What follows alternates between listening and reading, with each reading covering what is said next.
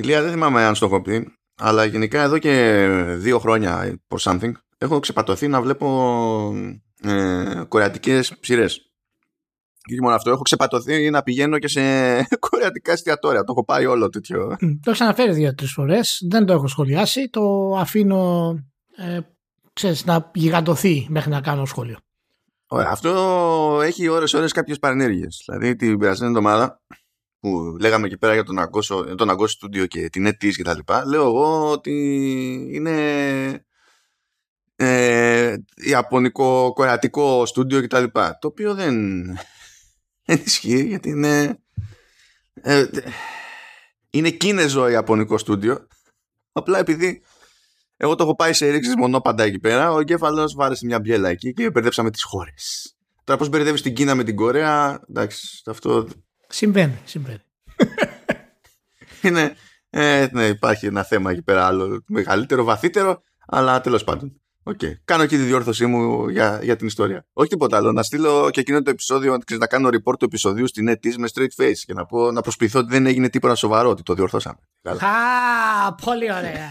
Πολύ ωραία. Καλώς ήρθατε στο Vertical Slice 153. Σωστά. Και σας καλωσορίζω όλους με κάτι εξαιρετικό, ειδικά αφιερωμένο για όλους όσους μας ακούνε από εμένα. Και πείτε μας, σας θυμίζει κάτι.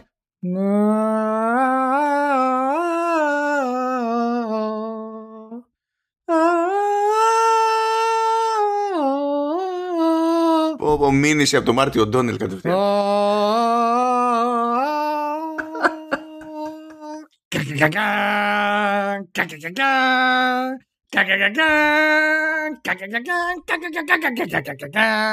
Καλώς ήρθες, Bungie, στην αγαπημένη μας Sony. Καλώς ήρθατε. Τι κάνουμε, πώς είμαστε? Κάτσε, συγγνώμη, αφού είναι The Makers of Destiny, δεν κατάλαβα. The Makers of Destiny. Εμείς στο Vertical Slice τα λέμε όπως είναι στην πραγματικότητα. The Makers of Halo. Το Destiny ήρθε μετά. Και πετάγεται και ο σκληροπυρηνικός Mac user και λέει: παιδιά, αυτά είναι αηδίες. Η ουσία είναι το μάραθον. Το μάραθον, ναι. Μακάρι myth.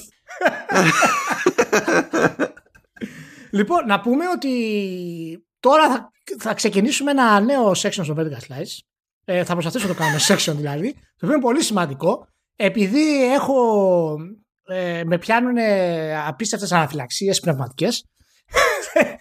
Και δεν συμμετέχω στα social. Είπα, ρε παιδί μου, τουλάχιστον να προσφέρω σε εσάς τα καλύτερα σχόλια που διαβάζω από τις κοινότητες στις οποίες εμφανίζονται μπροστά μου, που αφορούν φυσικά είτε φαμποϊσμό είτε τρελά τέξ κτλ. Οπότε είπα, τον τρώει ο κόλλος του καιρό, το έχετε καταλάβει. Κάθε εβδομάδα να μπορέσω να βρίσκω ένα το οποίο είναι τρομερό, που μου έκανε εντύπωση, και να το αναφέρω.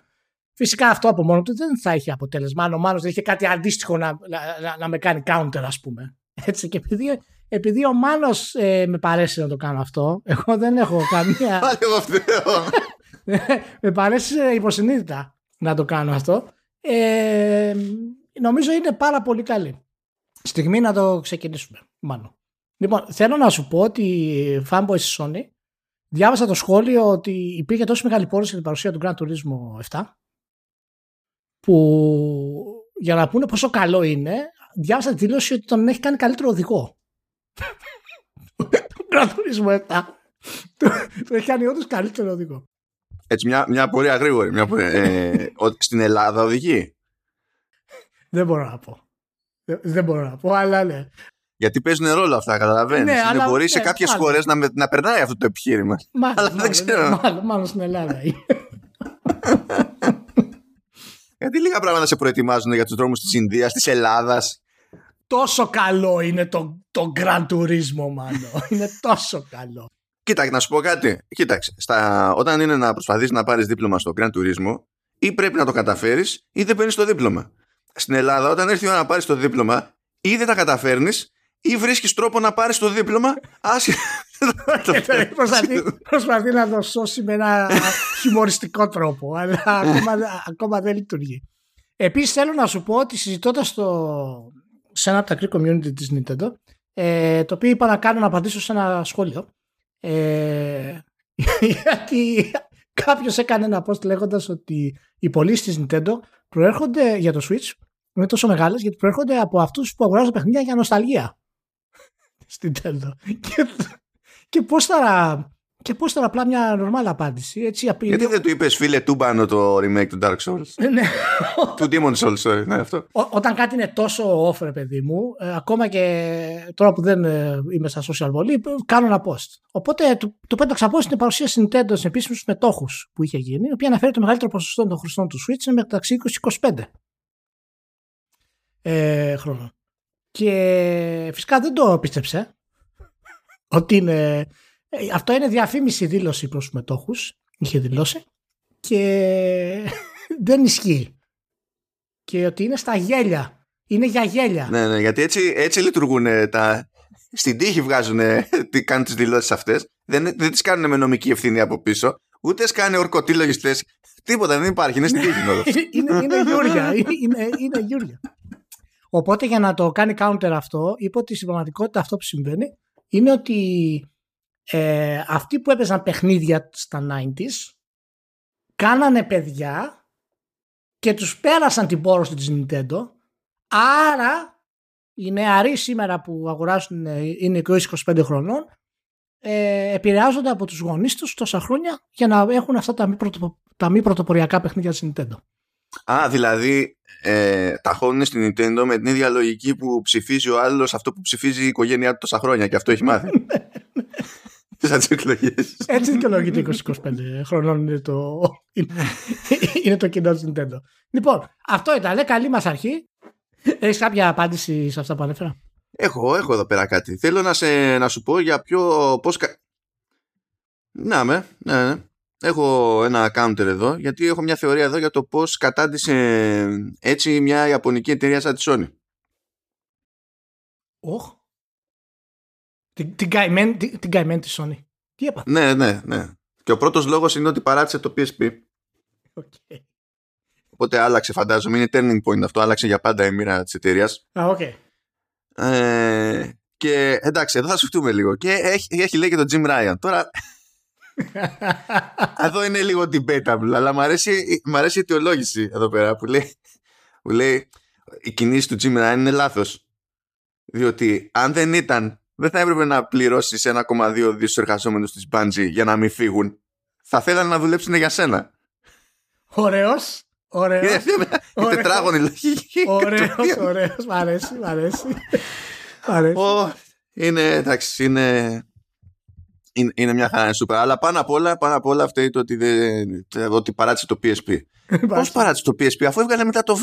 Το κράτησε τόσα χρόνια το PSP, μετά βγάλε το Β. Δεν καταλαβαίνω. Ωραία, αλλά okay. Εντάξει, ήταν μια ανάλυση ουσιαστική, μπορώ να πω. Μπράβο. Πολύ ωραία. Οπότε, τι έγινε στη βιομηχανία? Τι έχουμε τώρα? Νομίζω ότι πήρε κάποιο είδους εκδίκηση ο Ηλίας, ότι έβγαλε το άκτη του κτλ. Αλλά εγώ έχω επίτηδες εδώ πέρα μια δημοσίευση, γιατί κάνει κάποιες δηλώσεις. Γιωσινόρη κοιτάσαι και Τετσούγια Νομούρα κατά 25 χρόνια. Εμείς θα το κάνουμε λίγη πλάκα, μην το σοβαρεύει. Λοιπόν, τώρα δεν θα στάθω εδώ, γιατί εντάξει, PR είναι αυτό, μπουρδες λένε, έτσι. Feel good stuff και δεν συμμαζεύεται. Αλλά φυσικά ο Νομούρα θεώρησε λογικό να εξαπολύσει και απειλές. Και λέει, ρε παιδί μου, ότι ναι, εντάξει, προφανώς θα συνεχίσουμε. Λέει, μέσα στο χρόνο που κλείνουμε και τα 25 χρόνια, ξέρω εγώ, θα έχουμε update για το δεύτερο μέρος του remake και τα συναφή. Αλλά λέει κιόλας ότι θα συνεχίσουμε, λέει, να πιέζουμε και για ακόμη καλύτερα πράγματα και για περισσότερες παραγωγές στον κόσμο του Final Fantasy VII. Δεν ξεφύγουμε ποτέ, κατάλαβες, είναι... Συγγνώμη να αναφέρω κάτι. Για πες. Το λέμε πάρα πολλές φορές. Εντάξει, και εγώ και εσύ είμαστε στη βιομηχανία πάρα πολλά χρόνια. Έχουμε περάσει από όλα τα πόστα, έχουμε γράψει απίστευτα κείμενα, αναλύσεις, χαμός. Έτσι. Όταν συμβαίνει όμως τόσο συχνά, πρέπει να ευλογήσουμε τα γένια μας σε κάποιο βαθμό. Και θα τα ευλογήσω αυτή τη στιγμή τα γένια μου, έτσι, και τα δικά σου τα γένια, γιατί έχω γένια πλέον. Γιατί τι ήταν το πρώτο πράγμα που είχαμε πει όταν είχε δημιουργηθεί το Final Fantasy VII Remake και βγήκε σε επεισόδια? Ποιο ήταν το πρώτο πράγμα που είχαμε πει? Ήταν αυτό ακριβώς. ότι είναι μια πλατφόρμα για να μπορέσει η Square Enix να βγάλει περισσότερα Final Fantasy VII spin-offs πάνω στην επιτυχία του remake. Ώστε το πιο επικερδές Final Fantasy να είναι το Final Fantasy 14. Βλέπεις, συνδέονται όλα. Οπότε αυτό για να μπορέσει να ανταπεξέλθει οικονομικά και στην ανάπτυξη του επόμενου Final Fantasy, αλλά κυρίως να μπορέσει να βγάλει εύκολα χρήματα. Και γι' αυτό είχε σπάσει και το Final Fantasy VII Remake. Πάρα πολλοί κόσμος τότε έλεγε ότι αυτό δεν πρόκειται να γίνει και ότι άμα γίνει είναι καλό και θα είναι έτσι και τα λοιπά. Λοιπόν, βλέπουμε ότι αυτό το πράγμα είναι ακριβώς αυτό που είχαν στο νου τους να κάνουν.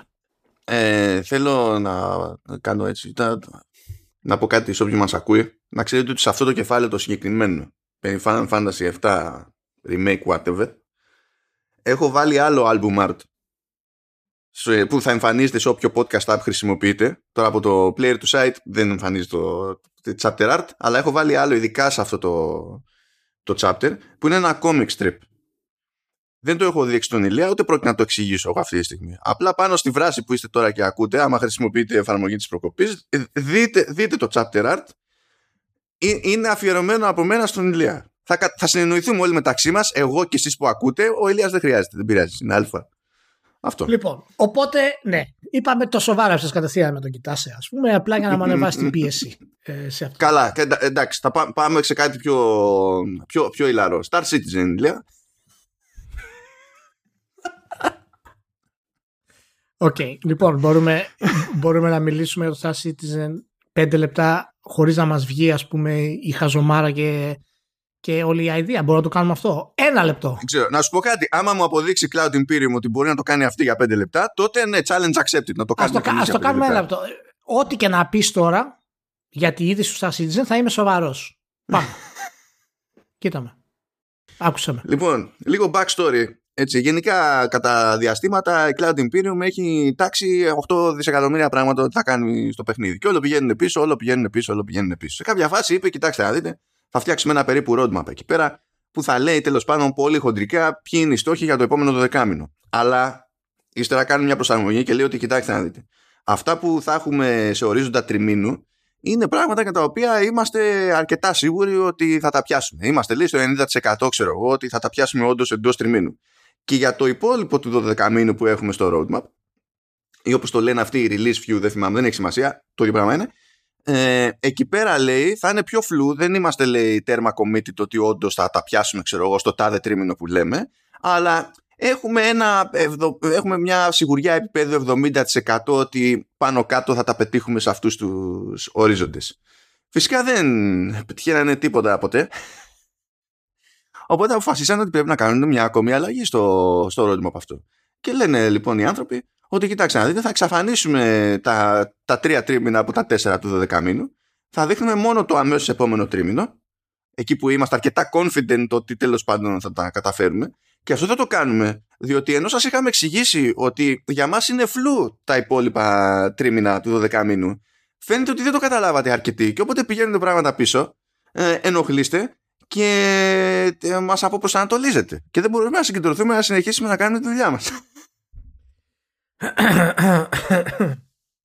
Συνέχισε μάλλον. Δηλαδή το πρόβλημα δεν είναι ότι αυτοί δεν πιάνουν στόχο που να έχουν το Θεό Μπάρμπα, αλλά μονίμως αλλάζουν στόχους και δεν ξέρω. Αυτό δεν είναι πρόβλημα. Το πρόβλημα είναι ότι μετά από χρόνια, σχεδόν από 10 χρόνια μετά υπομονής, 11, διανύουμε τον 10ο, ότι είναι και σχεδόν μισό δις σε crowdfunding.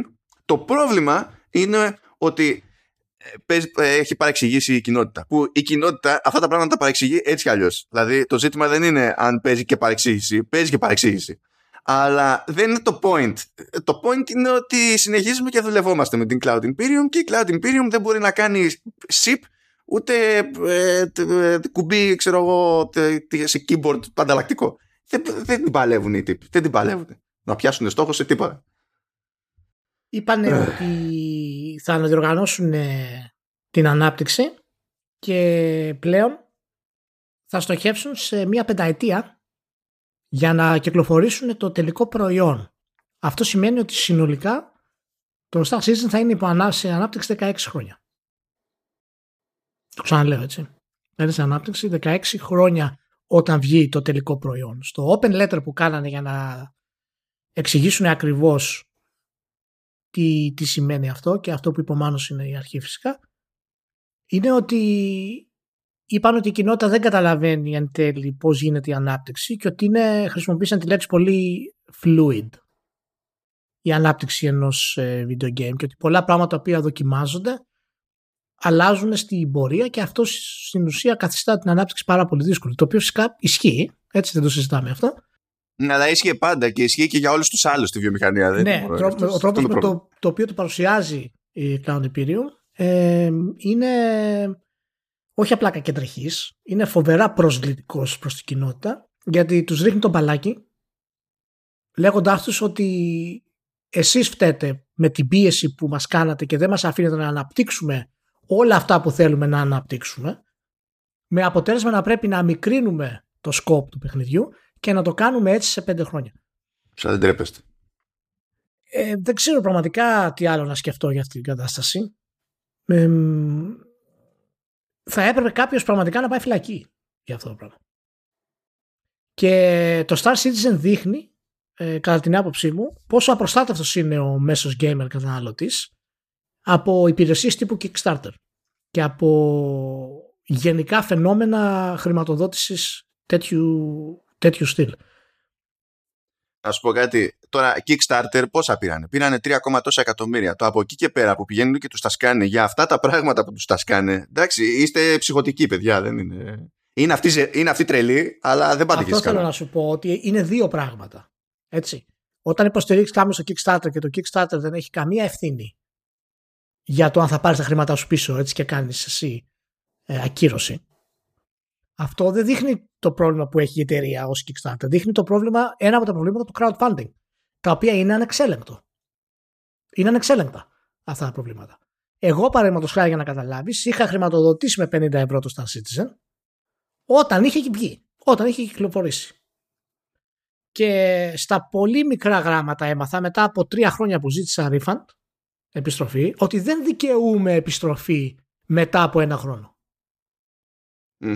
Λοιπόν, αυτό ποιος το ορίζει? Το ορίζει η Cloud Imperium έτσι? Έφτιαξε το δικό της σύστημα crowdfunding στην ουσία, λέγοντας ότι αυτό δεν ισχύει, άμα περάσει ένας χρόνος δεν μπορείς να το κάνεις. Δηλαδή είναι τελείως ελεύθερη να κάνει αυτό που θέλει. Και δεν μιλάμε τώρα απλά για τους ανθρώπους που έχουν εξοδέψει πόσα 3.000 ευρώ στο Star Citizen. Μιλάμε για τους μέσους παίχτες, όπου δίνουν 100, 150, 200 ευρώ συνολικά, περιμένουν αποτέλεσμα, πλέον δεν μπορούν να πάρουν επιστροφή στα χρήματά τους, ούτε έχουν τελικό προϊόν να παίξουν, και τώρα η εταιρεία τους κατηγορεί από πάνω ότι η πίεσή τους έχει εν τέλει δημιουργήσει το μεγάλο πρόβλημα. Και όλα αυτά, να πούμε τι, έρχονται μετά την ανακοίνωση της Cloud Imperium ότι θα ανοίξει νέο στούντιο στην Αγγλία που μπορεί να στεγάσει μέχρι και 1.000 developers. Ναι, στο Manchester, ναι. Λοιπόν, ο χαμός που γίνεται στην εταιρεία πλέον αυτή δεν διαφέρει πάρα πολύ από μια διαστρέβλωση ενός πύραμι της κύμα, ας πούμε. Σου έχω πει, νομίζω το έχω πει και σε επεισόδιο άλλο, που έχω πετύχει super fan, και όταν του λέω ότι αυτά δεν είναι normal που κάνουν σε επίπεδο διαχείρισης και τέτοια, ναι, αλλά τουλάχιστον είναι διαφανής, τα λένε. Αυτό είναι σαν να έρχεται ο άλλος να σου ανοίγει το σπίτι, να σε κλέβει, να περιμένει να έρθεις πρώτα να μπεις μέσα στο σπίτι για να σου το πει, να σου πει φιλαράκι, κοίταξε να δεις. Χωρίς παρεξήγηση, έτσι και έτσι. Τι σημασία έχει αυτό? Όχι, είναι σαν να σου αφήνει μήνυμα, συγγνώμη που σε έκλεψα, αλλά να ξέρεις ότι το μετανιώνω. Να πεις εντάξει, είχε φιλότιμο τουλάχιστον. Είναι πραγματικά εκτός λογικής για μένα, και δεν ξέρω εάν είναι απλά θέμα υπερηφάνειας πλέον του Ρόμπερτς που δεν κυκλοφορεί το παιχνίδι ως έχει σε αυτή την κατάσταση και σιγά σιγά να το χτίσει. Δηλαδή εάν να κάνει ένα reboot στην ουσία και να αρχίσει να το ξαναχτίζει, όπως έγινε με το No Man's Sky, ας πούμε, και να μπορέσει έτσι να κερδίσει κάποια θετικά σχόλια της κοινότητας. Για μένα μάλλον πρόκειται για υπεροψία και φόβο του Chris Roberts για το όνομά του, το οποίο, ναι, μεν είναι ένας τρελικός developer, έχει προσφέρει πάρα πολλά, αλλά η ικανότητά του να ολοκληρώνει παιχνίδια και να ηγείται παιχνίδια δεν είναι πολύ χαμηλή. Τώρα θα μιλήσουμε για 16 χρόνια development για ένα παιχνίδι. Εντάξει, δεν είναι και Duke Nukem Forever. Σωστά γι' αυτό. Λοιπόν, εντάξει, παιδιά, εάν κάποιος ακούει και σκέφτεται να χρηματοδοτήσει στο Star Citizen ή δεν ξέρω εγώ τι, σταματήστε να το κάνετε, μην το ξανακάνετε αυτό το πράγμα. Και ας έχουμε όλη υπομονή να δούμε πού θα καταλήξει αυτή η κατάσταση. Στη μας είχαμε πει κάποια στιγμή ότι θα τελειώσει αυτό το πράγμα όπως είχε τελειώσει το Freelancer. Που εμφανίστηκε η Microsoft και το αγόρασε για να το ολοκληρώσει. Και το ολοκλήρωσε φυσικά κακήν κακός. Τι να κάνει. Ναι, προφανώς δεν είναι αυτή η Microsoft, εννοείται. Οπότε αυτό το πράγμα θα έχει την αντίστοιχη εξέλιξη. Και μπορεί να είναι και στόχος η εταιρεία να αγοραστεί από κάποια μεγάλη άλλη εταιρεία. Γιατί παρά τα προβλήματα που έχει δημιουργήσει η ανάπτυξή του, έχουν αναπτύξει πολύ σημαντική τεχνολογία σε θέμα του πώς να γίνει generate οι πλανήτες, το κλίμα και τα λοιπά. Ακριβώς για αυτόν τον λόγο, αν είναι να τους αγοράσει κάποιος, βγάζει περισσότερο νόημα ως φάση acqui hire. Δηλαδή το παίρνω για τα άτομα, για την τεχνολογία και για τα όποια ενδεχομένως patents έχουν και τα λοιπά, γιατί αυτούς να τους αφήσω να βγάλουν παιχνίδι δεν παίζει. Όχι, ναι, ακριβώς. Θα φτάσουμε στον πυρήνα της γης, ας πούμε, με την τρύπα που θα ανοίξουμε. Ναι. Οκ. Okay. Πάμε λοιπόν σε κάτι άλλες τρύπες. Μιας και είχες κάποιες απορίες την περασμένη φορά και λέγαμε λίγο για την Capcom. Έβγαλε, αυτό το κάνει σε δεύτερο χρόνο συνήθως. Κάνει update σε μια λίστα που διατηρεί η Capcom με τα λεγόμενα Platinum Titles, που είναι γενικά οι τίτλοι της όλοι, σε όλη της την ιστορία, που έχουν πουλήσει πάνω από 1 εκατομμύριο. Ναι. Η λίστα εντάξει είναι τεράστια, αλλά δεν είναι αυτό το point. Το point είναι ότι κάθε φορά τσεκάρουμε τι έχει γίνει update, ρε παιδί μου, τι έχει παιχτεί και τα λοιπά. Και καλά, παραμένει πρώτο μόνο του εκεί πέρα το Monster Hunter World που είναι στα 17,8 εκατομμύρια. Και στα 10,6 που έλεγες, αναρωτιώσουν αν είναι πάνω από τα 10 εκατομμύρια, είναι το Resident Evil 7. Το οποίο Resident Evil 7 πούλησε, λέει, 400 χιλιάρικα στο τελευταίο τρίμηνο του 21 μόνο του. Βέβαια καλά πηγαίνει και το Village, γιατί στο ίδιο διάστημα πούλησε 900 χιλιάρικα μόνο του. Αλλά που είναι στην κατάταξη το Village, κάτσε να σε δω, που είναι και εντάξει, είναι και πιο φρέσκο. Είναι ήδη στο νούμερο 10 με 5,7 εκατομμύρια βασικά. Not bad. Αλλά δεν είναι. Resident Evil 5, αν είναι δυνατόν, Resident Evil 5 και Resident Evil 6 έχουν καταφέρει να πουλήσουν τα ίδια 8,1 εκατομμύρια. Ναι. Ισχύει και αυτό που είπαμε την προηγούμενη φορά, ότι το Master Hunter World παραμένει ο νούμερο τίτλος της Capcom, έτσι.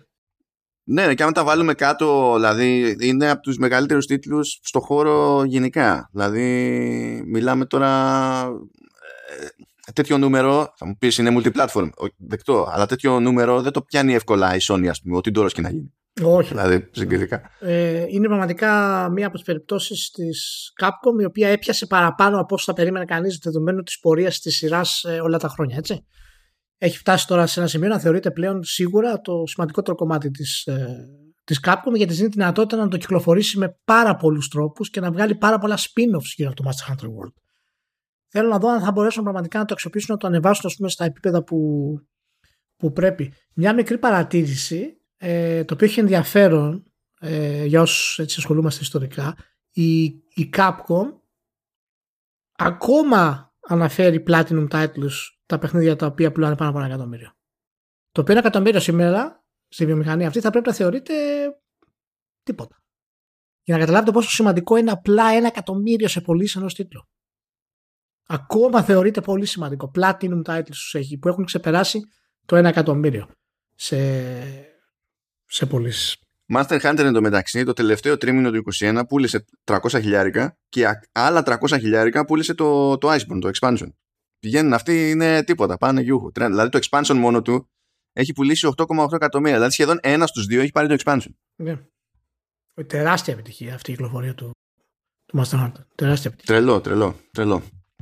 Αφήνουμε την καλή μας την Capcom και έχω ένα περίπου follow-up εδώ πέρα, το οποίο ευτυχώς δεν έχει επαφή με την πραγματικότητα όντως. Είναι σαν ευχή. Όχι δική μας. Έδωσε μια συνέντευξη ο Σουζούκι, που είναι ο producer των τίτλων Dynasty Warriors και των συναφών, τέλος πάντων, spin-offs κτλ.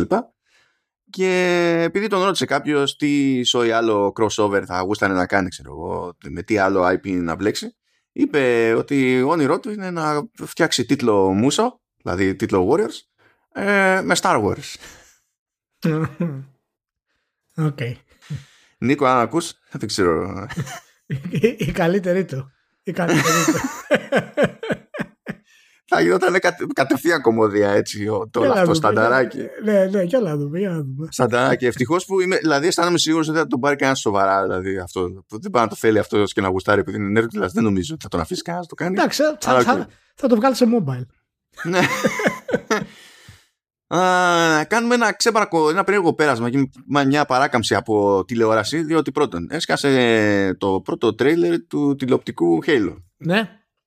Ναι. Και μία που έσκασε και μία που πήρε και ημερομηνία και νομίζω είναι για 24 Μαρτίου, κάτι τέτοιο. Ναι. Τώρα δεν είμαι πολύ σίγουρος για το πώς, δηλαδή αν θα έχουμε διανομή στην Ελλάδα, γιατί τεχνικώς αυτό είναι στο Paramount Plus και εκτός Αμερικής δεν έχει παρουσία ακόμη το Paramount Plus. Είναι να αποκτήσει βέβαια μέσα στο έτος. Και στο μεταξύ αυτοί διεθνώς κάνουν κάτι συμφωνίες piecemeal. Δηλαδή το ένα show το δίνουν στην τάδε υπηρεσία, το άλλο show το δίνουν στον άλλον καλωδιακό πάροχο και δεν ξέρω τι διάλογο θα γίνει με Ελλάδα εδώ πέρα. Μήπως είσαι πολύ φιλόδοξος για να πάρει κάποιος τη σειρά Halo για την Ελλάδα? Ποιος ενδιαφέρεται για αυτό το πράγμα? 20 άτομα. Όχι, απλά το ζήτημα είναι αν πάρει, ξέρεις, τα ευρωπαϊκά δικαιώματα streaming μια άλλη υπηρεσία και αυτή η υπηρεσία είναι στην Ελλάδα, τότε μας καλύπτει και εμάς. Αυτό θέλω να σου πω, ρε παιδί μου. Ναι, αν γίνει έτσι, ναι. Δηλαδή κάτι τέτοιο. Δεν είναι ότι είδαλος. Δηλαδή, πώς να σου πω, τα δικαιώματα του Discovery, το Netflix δεν τα πήρε για την Ελλάδα. Τα πήρε όμως για όλες τις αγορές εκτός της Αμερικής. Οπότε και εμείς είχαμε να βλέπουμε Discovery και να το μετανιώνουμε. Κάπως έτσι. Αντίστοιχα, ξέρω εγώ, το Picard πήγε στο Prime. Παρότι έχει υπηρεσία από εκεί πέρα, ρε παιδί μου. Ναι, ναι. Άλλη στην Αμερική. Θα αργήσει αυτό βέβαια λίγο να γίνει, βέβαια. Έτσι. Για να εμφανιστεί, ας πούμε, στην Ευρώπη, πιστεύω. Αλλά τέλος πάντων. Πάντως, αν κρίνω από μια έτσι γρήγορη μάχη εκεί πέρα με κάτι elite, πρέπει να έχει πέσει φραγκάκι, τουλάχιστον για το CGI, για τηλεοπτικά δεδομένα. Φαίνεται. Και μάλιστα μου φάνηκε και αρκετά έτσι χειροπιαστό ως εφέ. Δηλαδή, όχι τελείως CGI, ας πούμε, στις μάχες με τους Covenant. Οπότε ίσως φαίνεται ότι υπάρχει έτσι κάποιος σχεδιασμός από πίσω του. Εντάξει, φυσικά μην περιμένετε πάρα πολλά πράγματα. Εγώ θέλω να μισοπερπατήσει αυτό, διότι έχω συμπάθεια στον Πάμπλο, δεν μπορώ. Ο Πάμπλο Στράιμπερ. Αυτός είναι τέτοιος, είναι ετεροθάλης αδελφός του Λίεβ. Και τον έχω δει εδώ και εκεί, τον έχω δει American Gods, που ήταν highlights του American Gods, διότι το American Gods δεν ήταν highlight από μόνο του. Πού άλλο τον έχω δει? Τον ασκάλωσα, τον έχω δει και άλλο, και γενικά παίζει μια συμπάθεια. Και ξέρεις, γι' αυτό είναι ευκαιρία, ρε παιδί μου, είναι σε πρωταγωνιστικό ρόλο, ξέρω εγώ και τέτοια. Οπότε ψιλοψύνομαι. Δεν μπορώ να διαφωνήσω με την επιλογή που έγινε για Dr. Halsey. Δεν μπορώ, δεν το έχω μέσα μου δηλαδή να διαφωνήσω. Παίζει κρά βέβαια. Όλα θα εξαρτηθούν από το storytelling και τι λένε. Παίζει κρά, τι περίεργο. Παίζει κρά, γιατί είναι η Κορτάνα έτσι και δεν είναι μπλε όπως είναι στα τέτοια. Λέω, παιδιά, αρχίσαμε. Εν τω μεταξύ έχουν τη φωνή την original της Κορτάνα και το ζόρι τους είναι γιατί δεν είναι μπλε, ξέρω εγώ. Σαν πιο ολόγραμμα. Έλα μωρέ τώρα, εντάξει, δεν πάμε ασχολούμαστε. Είναι σαν αυτοί που κράζουν πάρα πολύ για το ότι η Uncharted ταινία είναι αθλιά γιατί δεν πάνε καθόλου ηθοποιοί, ξέρω εγώ, και καταστρέφουν τα πάντα. Λες και το υπόλοιπο της ταινίας είναι εξαιρετικό και σε χαλάνε οι ηθοποιοί, ας πούμε, που δεν λειτουργούν. Τώρα θα παίζει κρά για αυτούς που δεν έχουν πάρει χαμπάρι για το ότι δεν θα ακολουθούν τα παιχνίδια, που έχουν πει ότι δεν θα ακολουθούν τα παιχνίδια. Είναι, λέει, το silver timeline, το gold timeline και καλά, το canon, το πραγματικό είναι τα παιχνίδια. Οπότε στο τηλεοπτικό δεν πηγαίνουμε με το canon. Ναι, αυτό δεν σημαίνει ότι τα έχουμε όλα γραμμένα από το source material, προφανώς. Απλά από άποψη πλοκής και τα λοιπά, κάνουμε ό,τι μας ζουστάρει. Και τι άλλο στράβωμα έχω δει? Καλά, αυτή είναι ξεκάθαρα άμπαλοι, ας πούμε. Δεν έχουν ασχοληθεί ποτέ με Halo και κράζουνε. Καλά, τώρα αρχίσαμε εκεί πέρα και έχουμε, λέει, female Spartans. Λες, αγκιόζει. Το πρώτο βιβλίο έχουμε female Spartans. Πλάκα, άχρηστε. Αλλά... Μην βρίζεσαι εσύ τόσο πολύ. Tone down. Καλά, εντάξει, λοιπόν, πάμε σε κάτι πιο ευχάριστο. Κάνει full circle ο Josef Fares. Ο άνθρωπος είχε ξεκινήσει από σκηνοθέτης, τα παράτησε, ήρθε στην Ευρώπη,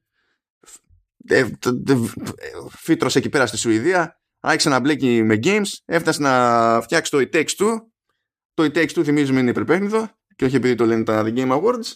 Και κάποιος πήρε και τα τηλεοπτικά δικαιώματα του It Takes Two και θα γίνει τέτοιο, θα γίνει τηλεοπτική σειρά. Και μπορεί να το κάνει και τέτοιο. Έχει πάρει τα δικαιώματα και για ταινία βασικά, οπότε δεν ξέρω τι θα διαλέξουν. Ναι, ελπίζω να το κάνει ταινία. Τηλεοπτική σειρά δεν μου. Ναι, και εμένα δεν μου φαίνεται λογικό τηλεοπτική σειρά αυτό. Αλλά ταινία στέκεται άνετα.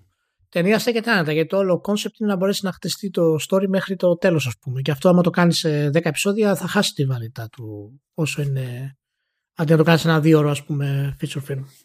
Το κονένε με τη DJ του, η οποία είναι στην παραγωγή των ταινιών Sonic, αλλά η μία έχει βγει, αλλά δεν έχει βγει. Και το Animated Tomb Raider που περιμένουμε να βγει στο Netflix βασικά, ενώ ετοιμάζει παραγωγές με βάση το Disco Elysium. Νομίζω είναι μια τηλεοπτική παραγωγή για Disco Elysium και πάει να κάνει ταινία το Sleeping Dogs. Κάποιος μερακλής υπάρχει εκεί. Γιατί ναι. Για να κάνεις κονέ για το Sleeping Dogs, ναι, έχεις μια αρχή τριβή. Τηλεοπτική σειρά για το Disco Elysium ταιριάζει πάρα πολύ, μπορώ να πω. Οπότε πραγματικά εύχομαι να γίνει αυτό, γιατί θα έχει εξαιρετικό world building. Και το τελευταίο από TV, δεν ξέρω πώς θα κατάφερες American Maggie, αλλά θα γίνει τηλεοπτική σειρά το American Maggie's Alice. Αυτό που τέλος πάντων προετών το ξέραμε ως παιχνίδι TCA και τα λοιπά, που είχε βγει και sequel με τα κόπο και βασάνων, και ο showrunner νομίζω θα είναι ο David Hayter, που γνωρίζουν οι περισσότεροι ως φωνή του Solid Snake. Μπράβο. Αυτό άνετα γίνεται η τηλεοπτική σειρά, εντάξει. Ναι, ναι, εντάξει, φαίνεται αυτό. Είναι και, είναι και αρκετά grim. Οπότε θα έχει ωραίο art, ωραία φωτογραφία. Θα είναι καλό, πιστεύω. Ωραία, τα δούμε έτσι. Αυτά βγήκαν τώρα ψιλομαζεμένα σαν φάση. Καλά, Halo διερχόταν η σειρά, το ξέραμε. Τώρα είδαμε το τρέιλερ το κανονικό και πήρε ημερομηνία. Αλλά μαζί βγήκαν και τα υπόλοιπα μέσα στη βδομάδα που μας πέρασαν. Και, εντάξει, πόσο τους πήρε για το Halo, 17 χρονιά. Στην ουσία, από τότε που ανοίξαν τα στούντιο και τα κλείσανε σε 6 μήνες. Ναι, δεν ξέρω πόσες εταιρείες παραγωγής αλλάξανε, πόσους σκηνοθέτες, πόσους παραγωγούς, που έχουμε χαθεί πλέον. Ναι. Μια-δυο γρήγορες τάσεις ακόμη, δεν ξέρω αν ενημερώθηκες, Ηλία, αλλά η Team 17 είχε τη φαϊνή ιδέα να μπλέξει με τα NFT και δει με τα Worms, γιατί είναι το πιο αναγνωρίσιμο franchise που έχει. Πήγε πάρα πολύ καλά αυτό. Δηλαδή, έγινε ανακοίνωση, μου έσκασε στο inbox και 2 μέρες μετά μου ήρθε άλλη ανακοίνωση στο inbox ότι άκυρο. Okay. Never mind. Διότι, εντάξει, αυτό τώρα δεν ήταν κάτι sinister, γιατί οι τύποι πουλάγανε artwork. Δεν το μπλέκανε με παιχνίδια ή δεν ξέρω και εγώ τι, έτσι. Στην ουσία θέλανε να κάνουν και αυτοί μια αρπαχτή. Σου λέει να δούμε άμα πάνε αυτά, να πούμε ότι πουλήσαμε artwork και βγάλαμε λεφτά από το πουθενά, χωρίς να κρεμόμαστε από κάποιο παιχνίδι or whatever. Αλλά έπαιξε πολύ κατευθείαν, δηλαδή τσιτώνει ο κόσμος, γιατί είναι στον αυτόματο πλέον. Δηλαδή, όλες αυτές οι εταιρείες πρέπει να θεωρούν αυτονόητο ότι θα τσατιστεί ο κόσμος και δει οι gamers, έτσι είναι πλέον. Αλλά είχαν κόντρα και εσωτερικά. Γιατί δεν θέλανε ούτε εργαζόμενοι στην Team 17 να προχωρήσει αυτό το πράγμα. Πήρανε feedback από τους εργαζόμενους, αλλά μετά δεν τους είπανε ποια θα είναι η κατάληξη και το μάθανε και οι λοιποί εργαζόμενοι από την ανακοίνωση, από το δελτίο τύπου που βγήκε. Και τσίτωσαν και indie developers με τους οποίους έχει συμβόλαιο για τη διανομή και το μαρκετάρισμα η Team 17 και βγήκανε 2-3 και είπαν ότι δεν ξαναδουλεύουμε με την Team 17. Και μετά από όλα αυτά λέει και η Team 17 never mind, το παίρνουμε πίσω. Μπαμ μπαμ. Μάλιστα. Δεν υπάρχει χώρος. Δηλαδή το κλίμα δεν σηκώνει.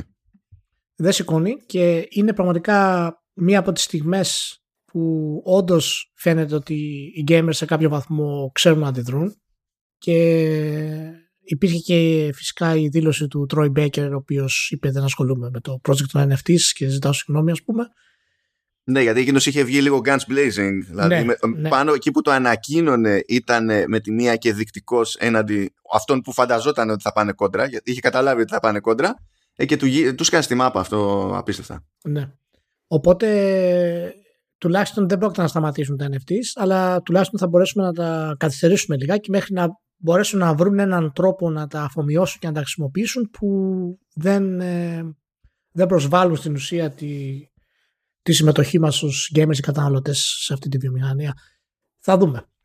Τα λέγαμε και εκτός αυτά, αλλά μιας και το θυμήθηκα. Έγινε ψιλοντόρος πριν από καμιά 10 μέρες μια συνέντευξη των τύπων που τρέχουν τα blockchain project για τη Ubisoft.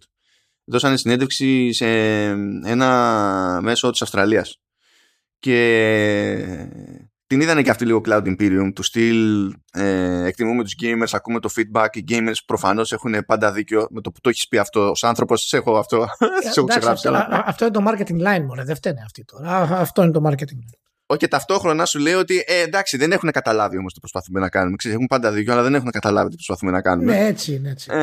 Οπότε η συνέντευξη αυτή οδήγησε σε νέο κυκλοκράς για την Ubisoft, το οποίο επίσης είναι και κατανοητό και λίγο τραβηγμένο, γιατί η προσπάθεια που κάνει η Ubisoft, ενώ είναι βλακώδης, εξακολουθεί να είναι πιο well thought out σε σχέση με αλωνών. Παρότι τέλος πάντων, εγώ δεν τα θέλω αυτά καθόλου. Δεν είναι αυτό το point. Αλλά δεν είναι άξιο να το επικοινωνήσουν χωρίς να πούνε βλακεία. Και είναι προφανές ότι οι εταιρείες τα σπρώχνουν αυτά τα πράγματα, γνωρίζοντας πάρα πολύ καλά ότι ο κόσμος δεν γουστάρει, αλλά νιώθοντας πίεση από τις αγορές να ασχοληθούν, και δεν μπορούν να το διαχειριστούν αυτό ξεκάθαρα. Αλλά αυτό που μου άρεσε περισσότερο σε αυτή τη συνέντευξη είναι που γυρνάει ο Αυστραλός εκεί πέρα και λέει, καλά όλα αυτά ξέρω εγώ που λέτε ότι μεταφέρουμε το κόνσεπτ της ιδιοκτησίας και στην ουσία θα μπορεί κάποιος να λέει ότι του ανήκει ξέρω εγώ κάτι σε ένα παιχνίδι και τα λοιπά, και γυρνάει ο άλλος και λέει ωραία, και γιατί δεν θα μπορούσατε να μετατρέψετε το ίδιο το παιχνίδι σε NFT ώστε να του ανήκει το digital copy? Δεν είναι κάτι που εξετάζουμε αυτή τη στιγμή. Μια ολόκληρη αγορά ψάχνεται από εκεί που δεν γινόταν να κάνει τίποτα για να πιστώνεται η ιδιοκτησία σε ένα ψηφιακό αντίτυπο παιχνιδιού. Έχει βαλθεί να σου σπρώξει ένα σύστημα που πιστοποιεί ακριβώς την ιδιοκτησία σε ψηφιακό περιεχόμενο, αλλά θέλει να σου σπρώξει οτιδήποτε εκτός από αυτό που εσύ θα ήθελες σαν ενδεχόμενο. Ναι, νομίζω είναι χαρακτηριστικό η περίπτωση, το τι συνέβη με την Team 17, έτσι. Γιατί όταν κρύβεις από τους ίδιους εργαζομένους σου τι θες να κάνεις, καταλαβαίνεις ότι δεν υπάρχει χώρος ούτε εσωτερικά για την εταιρεία να δημιουργήσει κάτι με τα NFTs. Και αυτό είναι ένα πολύ καλό δείγμα, το οποίο θα κρατήσει μέχρι κάποιο σημείο. Μετά φυσικά δεν πρόκειται να ισχύσει έτσι. Θα το προσαρμόσουμε κάπως στη βιομηχανία, αρκεί να γίνει μια μεγάλη επιτυχία, ας πούμε, η οποία θα έχει κάποιο ιδιαίτερο νόημα. Και τώρα είμαστε ακριβώς στη φάση στο οποίο, ξέρεις, είναι όλοι τυχοδιώκτες. Είναι σαν το ταξίδι στην Αμερική, ας πούμε. Ανεβείτε πάνω σε κάρα, τρέξτε και όποιος φτάσει πρώτος, ας πούμε, στο χωράφι θα το πάρει δικό του. Και είναι καλό που έχουμε αυτή την αντίδραση αυτή τη στιγμή, γιατί μου κάνει εντύπωση που τόσο γρήγορα όλες οι εταιρείες μπαίνουν μέσα. Και αυτό δημιουργεί σίγουρα ένα πρόβλημα, το οποίο εύχομαι να μην το φάμε στη μάπα ολοκληρωτικά πριν μπορέσουμε να σταθούμε στα πόδια μας. Και γι' αυτό είναι η αντίσταση, ας πούμε, των gamers και όλο αυτό που γίνεται. Είναι πολύ σημαντικό αυτή τη στιγμή. Βασικά η αντίσταση των gamers βοηθάει, διότι σε κάποιες περιπτώσεις και οι ίδιες οι εταιρείες που πάνε να μπλέξουν με NFTs είναι στην πραγματικότητα θύματα των αγορών. Διότι η αγορά αυτή τη στιγμή, ειδικά στο κομμάτι του επενδυτικό, είναι γκάνχο, δηλαδή μπορεί κάποιος να σου δώσει λεφτά για να σε στηρίξει, άμα πεις θα κάνω κάτι με NFT και blockchain, και μόλις του πεις never mind, δεν θα το κάνω, θα σου πει πάρα πολύ ωραία, δεν κάνω την επένδυση σε σένα. Δηλαδή παίζει ένας τέτοιος περίεργος κύκλος. Οπότε κάποιες εταιρείες που πιέζονται για να πάρουν κάτι, δεν λέμε τώρα για την Ubisoft, έτσι, αλλά η GSC, ας πούμε, προσπαθεί να βγάλει το Stalker, είναι πιο πιθανό να πιέζεται οικονομικά, ας το πούμε έτσι. Μπαίνουν σε τέτοιες διαδικασίες για το μπάσκε, και τουλάχιστον όταν τους σκάει στη μάπα έχουν το περιθώριο να γυρίσουν και να πούνε στον όποιον ενδεχόμενο επενδυτή ότι φίλε, προσπάθησα, αλλά βλέπεις αυτό που θέλεις δεν μας παίρνει, δεν μας σηκώνει, ξέρω. Θα μας πάρει και θα μας διαλύσουν οι τύποι. Και νομίζω ότι στην περίπτωση της M17 που είπες, υπάρχει και ένα άλλο από πίσω υποβόσκον, ας πούμε, που δεν νομίζω να το ξεχνάνε οι εργαζόμενοι καθόλου. Το είχαμε σχολιάσει σε προηγούμενο επεισόδιο με τις αμοιβές των CEOs, τουλάχιστον από το 2020, γιατί του 2021 δεν έχουν βγει, ότι η Bestweek της Team 17 έχει αλλοπρόσαλα υψηλές αποδοχές. Έχει 10 και κάτι εκατομμύρια, ας πούμε, το χρόνο, που είναι στην ουσία αυτό την κάνει ακριβότερη από το Ματσούντα της Square Enix, από το Σατόμι της Σίγκα Σάμι, από το Φουρουκάβα της Nintendo.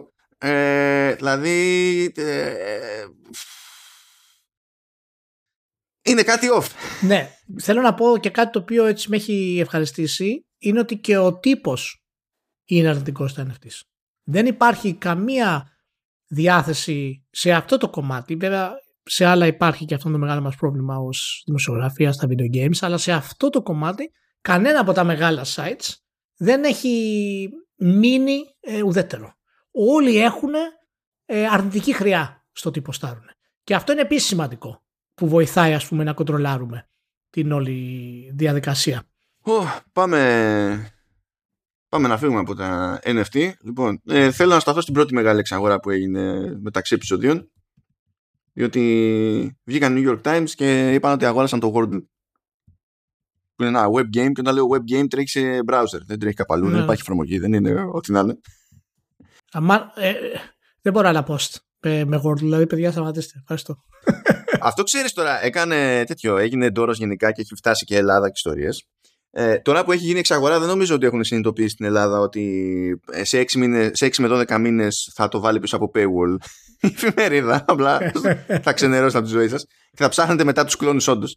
Αλλά ένας λόγος που έγινε απότομα γνωστό, ρε παιδί μου, το παιχνίδι αυτό, παρότι ο δημιουργός του το έφτιαξε ως fan mini game για να το παίζει μόνος του με τη γυναίκα του. Και μετά έγινε ένας χαμός. Τώρα το τελευταίο διάστημα ήταν που έγινε περισσότερος ντόρος και το έμαθε απότομα κόσμος. Γιατί? Γιατί έσκασαν κλόνοι του Wordle ως mobile apps στο App Store της Apple πρωτίστως και σε δεύτερο κύμα στο Google Play Store, και ξεκίνησε μανούρα για το από πού και ως πού περνάνε από το App Review Process εφαρμογές τέτοιες που είναι ξεκάθαρα rip-offs. Και αυτό το θέμα συζήτηση έγινε τόσο mainstream, ειδικά στα αμερικανικά media, όπου απλώθηκε σε όλο τον κόσμο. Και ακόμα και αυτός που δεν είχε πάρει χαμπάρι, ρε παιδί μου, το Wordle, τώρα το πήρε χαμπάρι. Και τώρα που το πήρατε χαμπάρι, παιδιά, ετοιμαστείτε, γιατί κάποιος θα σας το πάρει. Το λέω για την ιστορία. Αλλά το ρεζουμέ είναι, εντάξει, το American Dream, έτσι. Έφτιαξα ένα mini game για να παίζω με τη γυναίκα μου for fun, και σκάνε τελικά οι New York Times και μου δίνουν, λέει, low 7 figures, δηλαδή κάτω από 5 εκατομμύρια, αλλά κάπου εκεί. Και το καβατζώνουν. Όντως το American Dream είναι από τα πράγματα τα οποία γίνονται μόνο στην Αμερική, και ακόμα και σε αυτήν την κατάσταση που είναι η χώρα, υπάρχουν ακόμα ευκαιρίες τέτοιες, και δείχνουν ότι σε κάποιο ελάχιστο βαθμό το αμερικανικό όνειρο ισχύει ακόμα. Να πούμε ότι το παιχνίδι κυκλοφόρησε τον Οκτώβριο του 2021 και έχει πολύ πλάκα, γιατί έχει το στατιστικό ο Josh Wardle, το οποίο έχει πει ότι την 1η Νοεμβρίου 90 άνθρωποι παίξανε το Wordle, και σχεδόν 2 μήνες μετά, ούτε 2 μήνες, είχε φτάσει 300.000. Και φυσικά τώρα μετρά εκατομμύρια καθημερινούς παίχτες, έτσι. Ξεπατώθηκε, ναι. Εν τω μεταξύ υπήρχε μια εφαρμογή στο App Store που λεγόταν Wordle και προϋπήρχε του παιχνιδιού αυτού. Και όταν ξεκίνησαν οι αντιδράσεις, ξέρεις, για τα ρήπος, έφαγε κρά και αυτός που δεν έφταιγε. Και, και σου λέει ότι, εντάξει, δεν θέλω εγώ, λέει, να οικειοποιούμε δουλειά του άλλου, γιατί καταλαβαίνω ότι ο κόσμος έχει πάει εξηγήσει ότι αυτό είναι εκείνο κτλ. Ενώ δεν είναι καν το ίδιο παιχνίδι στην πραγματικότητα. Απλά έχει τον τίτλο Wordle.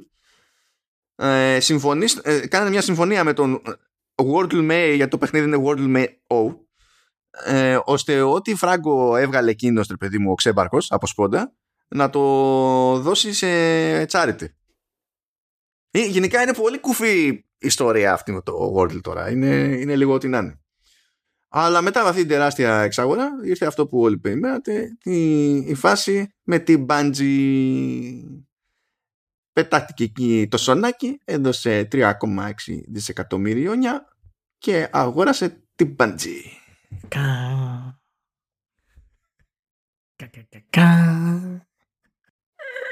Και τι έχει ακουστεί, τι έχει παρεξηγηθεί, τι φούμαρο έχει πέσει πάλι εδώ πέρα, είναι above and beyond, αλλά super fun. Αυτό. Λογικό είναι. Ένα από τα αγαπημένα μου είναι ότι άρχισαν πάλι οι συζητήσεις σε μεγάλα ελληνικά μέσα για την εξαγορά της Nintendo. Ναι, εντάξει, δεν έχετε καταλάβει πώς λειτουργεί ο πλανήτης. Είναι αυτό. Αποτύχατε στη βιολογία το γυμνάσιο, στα basics δηλαδή, δεν είναι... οπότε άντε τουλάχιστον, παιδιά, να το κάνουμε όλοι μαζί, πας και την πείσουμε να εξαγοραστεί από κάποια εταιρεία, για να βγάλει κανένα παιχνίδι της προκοπής. Για να βγάλει κανένα παιχνίδι της προκοπής. Ο τρόπος ο σωστός να κλείσει αυτή την πρόταση είναι να εξαγοραστεί από καμιά Sony, για να καταφέρει να έχει παιχνίδι που πουλάει 43 εκατομμύρια όπως το Mario Kart. Αυτό, έτσι πάει το πράγμα. Αλλά ναι, anyhow, δεν πρόκειται να πουληθεί, παιδιά, Nintendo, γιατί κανείς δεν γουστάρει να πουλήσει την Nintendo. Από αυτό ξεκινάμε. Δεν πάνε, δηλαδή, όσα λεφτά και να σου ρίξουν, άμα εσύ δεν πουλάς, τελειώνει η υπόθεση. Φανταστείτε να έρθει κάποιος στο σπίτι σας και να έχετε εσείς ένα κοιμήλιο, ένα ενθύμιο, δεν ξέρω και εγώ τι, από τη γιαγιά, από πρώην σχέση, από πρώην σύζυγο, δεν έχει σημασία, από παιδιά, και να σου πει: εγώ τα αγοράζω. Άμα εσύ δεν θες, δεν πάει πουθενά αυτή η κουβέντα. Δηλαδή, δεν ξέρω γιατί δεν μπορείτε να το χωνέψετε αυτό το πράγμα. Και η Nintendo δεν θέλει. Δεν θέλει. Οι Ιάπωνες γενικά δεν γουστάρουν. Πιστεύετε ότι τόσο καιρό που αγοράζει η Microsoft ότι δεν έχει προσπαθήσει να ψήσει η Ιάπωνα που το έχει κόμπλεξ? Βλέπετε κανένα να αγοράζεται.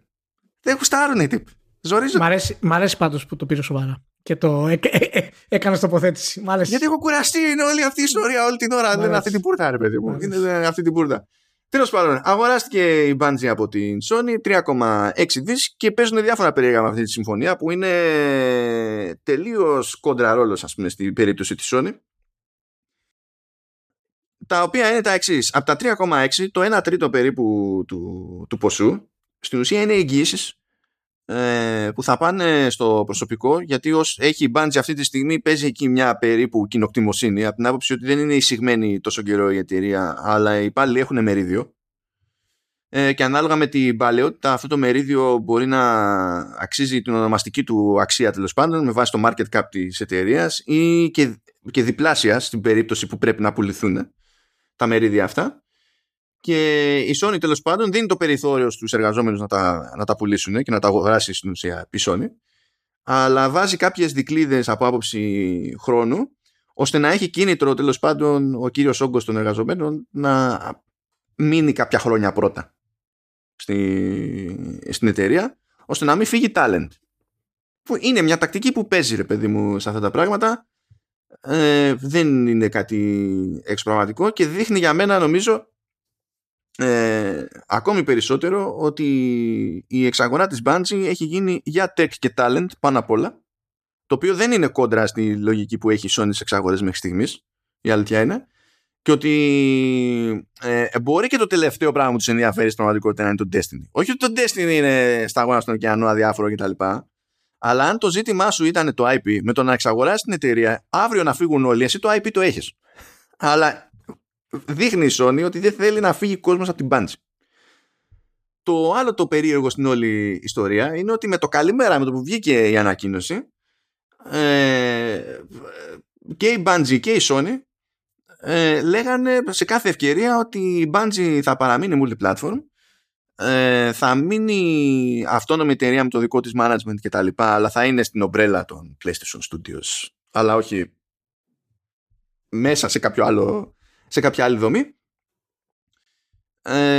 ότι το multi-platform μέρος δεν ισχύει μόνο για τον Destiny, που δεν πρόκειται να το πάρει πίσω, ούτε να κόψει περιεχόμενο, ούτε να σταματήσει να βγάζει τα expansion στις πλατφόρμες που υπάρχει το Destiny, αλλά ισχύει και για μελλοντικές παραγωγές και τα λοιπά. Και θέλω να πω ότι έτσι με μεγάλη ευκολία, ενώ είναι όντως περίεργο να απαντούν τόσο ξεκάθαρα σε τέτοιες περιπτώσεις εταιρείες, το multi-platform, παιδιά, επειδή στο PR speak δεν σημαίνει είμαστε παντού, ντε και καλά. Διότι multi-platform είσαι αν είσαι σε PlayStation και PC. Είναι σε πάνω από ένα platform. Και είσαι multi-platform. Μην το δένετε κόμπο ότι οι επόμενες παραγωγές της Bungie θα σκάνε παντού. Εφόσον δεν θα είναι μόνο στο PlayStation, αυτό σημαίνει ότι θα σκάνε σε όλους τους άλλους. Μην το δένετε κόμπο. Και σύν τις άλλες, αυτά τα λέει τώρα η Bungie, τα λέει τώρα η Sony, αλλά μην ξεχνάτε ποιος ανήκει σε ποιον. Και ότι οι πολιτικές αυτές δεν είναι set in stone, SAE, όποτε θέλουμε αλλάζουν. Απλά έτσι, ένα pointer. Γιατί ναι. Φάση. Ναι. Αλλά πού θα το πιάσουμε τώρα μετά τα βασικά? Λοιπόν, προφανώς υπάρχει πολύ ψωμί εδώ. Να πούμε ότι τουλάχιστον για μένα η κίνηση αυτή είναι πολύ θετική και δεν διαφέρει πάρα πολύ από την κίνηση που είχε κάνει αρχικά η Sony όταν έμπαινε σε βιομηχανία με τις αγνώσεις. Και τότε είχε αγοράσει τις αγνώσεις για να ξεκινήσει το PlayStation, και τις αγνώσεις ήταν πολύ σημαντική φυσικά και για την δημιουργία της κονσόλας. και πάντα για το τεχνικό κομμάτι. Δηλαδή, όπως και η Bungie, ας πούμε, σήμερα έχει το τεχνικό κομμάτι για το online multiplayer, ας πούμε, και live service, το οποίο είναι κάτω. Οπότε, εδραιωμένο. Οπότε η κίνηση αυτή της Sony δείχνει ότι από τη μία ότι θέλει να επιστρέψει στη βάση της ως αρχή, και αυτό δείχνει, ενώ αρχικά κάποιος θα πει ότι είναι παλιωμοδίτικο, δείχνει ένα reboot στην τωρινή της στρατηγική. Εμείς το λέμε στο Vertical Slice εδώ και πολύ καιρό ότι η στρατηγική της Sony πρέπει να αλλάξει και ότι εν τέλει δεν θα μπορούσε να αποδώσει σύμφωνα με το πώς πάνε η χρόνια ανάπτυξης των first party που έχει. Οπότε γι' αυτό και ο Jack Ryan έχει κάνει τόσο backpedaling, έχει γυρίσει πάρα πολύ πίσω και έχει αναιρέσει στην ουσία όλη τη στρατηγική της Sony. Η εταιρεία είναι σε θέση και το δείχνει να κάνει αυτό το backpedaling που λέμε την ίδια στιγμή που κάνει τα λάθη. Τόσο δυνατό είναι το brand του PlayStation. Τη Microsoft πήρε μια γενιά για να επανέλθει από το Xbox One. Μόνο το τελευταίο χρόνο της κονσόλας κατάφερε κάπως να ισορροπήσει τα πράγματα και να μπορέσει να επανέλθει. Η Sony το κάνει τώρα, γρήγορα, άμεσα, γιατί είδε ότι δεν της βγαίνει αυτό το πράγμα. Φυσικά οι κινήσεις της Microsoft έχουν επιταχύνει τα γεγονότα και τις αποφάσεις του Ryan. Οπότε... Έχει πλάκα, γιατί η στρατηγική του είναι, λες και η στρατηγική που είχαν για το PlayStation 5, έχει βγει όλοι άκυροι. Αλλά λόγω του brand, όντως τους παίρνει και τις καπουλάρουν. Ναι, έτσι. Μα έχει βγει όλοι άκυροι. Και στην ουσία η στρατηγική που είχαν για το PlayStation 5, το έχουμε ξαναπεί, ήταν μια ελιτίστικη στρατηγική. Και πιστεύαν ότι ό,τι και να γίνει, ας πούμε, οι κονσόλες θα αρχίσουν να πουλάνε και τα πάντα θα είναι άψογα και ωραία, με τον κόσμο απλά να περιμένει κάποια στιγμή αυτά τα τρελά, ας πούμε, παιχνίδια 4 και 5 χρόνια ανάπτυξης 6. Επειδή δεν μου αρέσουν αυτοί οι όροι, η κυρία ελιτίστικη στρατηγική και τα λοιπά, μπορούμε να πούμε ότι η στρατηγική που είχε για το PlayStation 5 ήταν μια κουταραγιά. Μπράβο, μ' αρέσει. Ήταν κάτι γρήγορο. Οπότε ο Ryan κάνει μια τεράστια στροφή, δηλαδή ολοκληρώνει στην ουσία τη στροφή της στρατηγικής, και τώρα θα αρχίσουμε να βλέπουμε ακριβώς τις αλλαγές που θα φέρουν όλα αυτά τα πράγματα. Ήδη θα δούμε φυσικά τις κυκλοφορίες των παιχνιδιών που είναι cross-gen, και με τη στροφή της Bungie δείχνει ότι δεν μπορώ να πω ότι είναι απάντηση στην Microsoft, δεν είναι. Όχι, αλλά... δεν είναι. Αυτό στηνόταν περισσότερο καιρό από ό,τι στηνόταν η φάση με την Activision Blizzard. Είναι απάντηση στη Microsoft για τις γενικότερες κινήσεις που κάνει η Microsoft από πιο πριν, αλλά απάντηση στην εξαγορά της Activision Blizzard δεν είναι. Αυτό ψηνόταν από πιο πριν. Όχι, παιδιά. Όχι. Οπότε αυτό, παιδιά, μην το συζητάτε. Αλλά είναι πολύ σημαντικό, γιατί βλέπουμε τη Sony αυτή τη στιγμή να κάνει κάτι το οποίο δεν μας έχει συνηθίσει, και θα μας είχε συνηθίσει αν ήταν ο Leiden επάνω. Γιατί ο Leiden είναι πολύ πιο ευέλικτος από τον Ryan. Ο Ryan φαίνεται ότι είτε δέχτηκε πιέσεις, είτε ο μόνος του κατάλαβε ότι πρέπει να αλλάξει στρατηγική. Αυτό το πράγμα είναι αυτό που κάνει τώρα. Η Bungie λοιπόν είναι μια πολύ σημαντική εξαγορά για τη Sony, και για πάρα πολλούς λόγους. Έτσι, πρώτα απ' όλα φυσικά είναι για την δημιουργία του Halo. Και αυτό είναι μια... Τι σημασία για αυτό, αφού το PlayStation είναι για το Killzone και το Resistance. Σωστό. Αυτό είναι μια νίκη ηθική για τη Sony. Έτσι, φυσικά ξέρουμε την προϊστορία, έχει βγει το Destiny, bla bla bla κτλ. Παρ' όλα αυτά όμως δεν πάβει η ιστορία να λέει ότι η Bungie έγινε αυτή που έγινε στο Xbox. Αυτό είναι το πρώτο. Το δεύτερο κομμάτι είναι ότι το τεχνολογικό κομμάτι της Bungie είναι καταπληκτικό. Είχαμε πει και στο προηγούμενο podcast, στο προηγούμενο για την Activision Blizzard, ότι είναι ένας από τους 5 triple developers στον κόσμο αυτή τη στιγμή, developers, και ένας από τους λόγους είναι η τεχνική της αρτιότητα. Μην ξεχνάμε ότι κυκλοφόρησε το Destiny και πέτυχε το Destiny, έτσι, ως ανεξάρτητος στην ουσία developer, με συμφωνία. Δεν είχε αγοραστεί από την Activision. Ήταν μια συμφωνία χρηματοδότησης, κάτι το οποίο είναι ονειρικό για έναν developer. Και το έχουμε ξαναπεί εμείς ότι είναι αυτό το όνειρό μας, τουλάχιστον το δικό μου σίγουρα είναι, ότι να μπορούν να υπάρχουν τέτοιο επίπεδο developers και να κάνουν συμφωνίες με μεγάλα κινηματογραφικά στούντιο, σε εισαγωγικά αυτό, και να βγάζουν τα παιχνίδια που θέλουν. Θα ήταν, για να σκεφτείτε το αντίστοιχο, θα ήταν αν μια Naughty Dog παραδείγματος χάρη μπορούσε να πάει σε οποιονδήποτε και να πει: έχω αυτό το παιχνίδι να κάνω, παρακαλώ χρηματοδοτήστε το. Η Bungie το έκανε αυτό με τον Destiny και παρά τα προβλήματα που είχε αρχικά, πέτυχε με την κυκλοφορία του Destiny 2. Πλέον το franchise είναι 3,6, ήταν κοντά στα 3 δις, 3,1 δις νομίζω πριν το αγοράσει η Sony. Η τελική τιμή που το πήρε είναι 3,5 μάλλον, 3,6. 3,6. Οπότε αυτό είναι το άλλο θετικό που φέρνει η Bungie στη Sony. Το τρίτο κομμάτι είναι η κοινότητα. Το Destiny έχει αφοσιωμένη κοινότητα, έχει παίχτες που παίζουν και αυτό το χρειάζεται η Sony σε αυτό το κομμάτι, γιατί της δίνει άκρες σε αγορές οι οποίες δεν είναι ακόμα ακουστά τόσο καλά. Και μην ξεχνάμε ότι ακόμα και το crossplay που φέρνει το Destiny είναι από τα πρώτα, ουσιαστικά το πρώτο σε τέτοιου είδους παιχνίδι. Είναι πάρα πολύ σημαντική η εξαγορά της Bungie, και αλλά για να το γυρίσω σε αυτό που είπες αρχικά και να το πάρεις από εκεί πέρα εσύ, είναι ότι η αγορά αυτή δεν αφορά το Destiny, είναι επενδυτική αγορά που κάνει η Sony. Η Sony επενδύει αυτή τη στιγμή στην Bungie, επενδύει στη τεχνογνωσία της και στο ταλέντο της για το μέλλον. Έτσι, το Destiny φυσικά και τη γκέι και θα είναι ωραίο και όλα τα συναφή, αλλά το Destiny ποτέ δεν έφτασε το critical mass ενός Halo. Όχι, τώρα νομίζω έχει πολύ ενεργή κοινότητα μεν, αλλά ο πραγματικά ενεργός πυρήνας είναι, ξέρω εγώ, σκάρτο 1 εκατομμύριο. Δηλαδή, αν τα βάλεις μεταξύ άλλων πετυχημένων περίπου shooters τέλος πάντων, δεν έχει τόσο λαό στην πραγματικότητα. Όχι. Και να πούμε ότι το Destiny δεν έχει φτάσει ποτέ το pop culture που έχει φτάσει το Halo. Είναι ένα από τα προβλήματα τα οποία έχουν οι μεγάλοι developers που κάνουν μια τεράστια επιτυχία και μετά νομίζουν ότι μπορούν να συνδυάσουν το storytelling με το συνδυασμό του video game. Και ότι πρέπει να δώσουν αιτία γιατί οι παίχτες είναι εκεί και παλεύουν για κάτι όλοι μαζί και να το δώσουν αυτό στην αφήγηση. Αυτό σχεδόν ποτέ δεν έχει πετύχει και δεν πετυχαίνει, όπως δεν πέτυχε και τώρα στην ουσία. Και γι' αυτό και το lore και το storytelling του Halo, ναι, του Destiny είναι αρκετά, ας πούμε, εξελιγμένο σε κάποιο βαθμό, αλλά δεν έχει πιάσει, δεν έχει κάνει κάψου το imagination που λέμε, με χαρακτήρες και με διάφορες στιγμές όπως είχε κάνει με το Halo.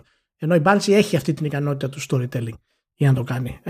Οπότε είναι κάτι το οποίο θα δούμε το μέλλον, στο μέλλον την Bungie να ασχολείται πιο δυναμικά. Λοιπόν, για πες μου το αντίστοιχο πρώτες. Λοιπόν, γενικά αυτή η κίνηση, καλά, για μένα είναι θετική. Είναι από πλευρά Sony, είναι μεγάλη ξυπνάδα βασικά το συγκεκριμένο κονέ. Αλλά ταυτόχρονα η Bungie τους δάγκωσε. Ναι. Τους δάγκωσε ποικιλοτρόπως. Ναι, ναι. Πρώτον, πιστεύω ότι οι συγκυρίες φέρανε τη Sony σε μια θέση να είναι OK με μια τέτοιου είδους συμφωνία. Υπό άλλες συνθήκες δεν θα ήταν. Αν δείτε γενικά τις εξαγορές που κάνει κατά διαστήματα η Sony, επιλέγει ομάδες που είτε τις τρέχουν άτομα που προηγουμένως ήταν στη Sony, είτε ήδη έχουν συνεργαστεί με αυτές τις ομάδες για κάποια συμπαραγωγή. Οπότε μιλάμε για ομάδες οι οποίες έχουν ήδη έρθει σε επαφή με το τυπικό workflow ενός Sony Studio, πράγμα που σημαίνει ότι η ενσωμάτωσή τους μετά την εξαγορά είναι πολύ πιο εύκολη και μπορεί να γίνει πολύ πιο γρήγορα σε επίπεδο νοοτροπίας και εργαλείων και workflow και τα λοιπά. Και συνήθως με αυτό το σκεπτικό αγοράζει η Sony. Ναι, είχαμε πει τα στούντιο που έχει αγοράσει η Sony το τελευταίο καιρό, τα τελευταία 2 χρόνια, έτσι, και είναι φανερά αυτό το κομμάτι. Γιατί ξέρει ότι θέλει να έχει αυτό το workflow, είναι σημαντικό για αυτούς τουλάχιστον να είναι γνώριμη διαδικασία στους developers που έρχονται σε κάποιο βαθμό. Ναι, γλιτώνουν χρόνο έτσι, γλιτώνουν χρήμα στην πραγματικότητα, γλιτώνουν εσωτερικές τριβές. Είναι μια συγκεκριμένη στρατηγική η οποία βγάζει νόημα. Στην περίπτωση της Bungie δεν πάνε έτσι. Αυτό συμβαίνει και επειδή η Sony βρίσκεται σε ένα περιβάλλον όπου κατά μία έννοια πρέπει να κάνει εξαγορές. Δηλαδή είμαστε σε αυτό το wave στη βιομηχανία. Γενικά διάφοροι αναγκάζονται να κάνουν εξαγορές. Και απ' την άλλη, στη μεριά της Bungie υπάρχει μια νοοτροπία πολύ καλά ριζωμένη που δεν μπορεί να φυτρώσει η Sony και να πει: α, κοιτάξτε να δείτε το αυτό.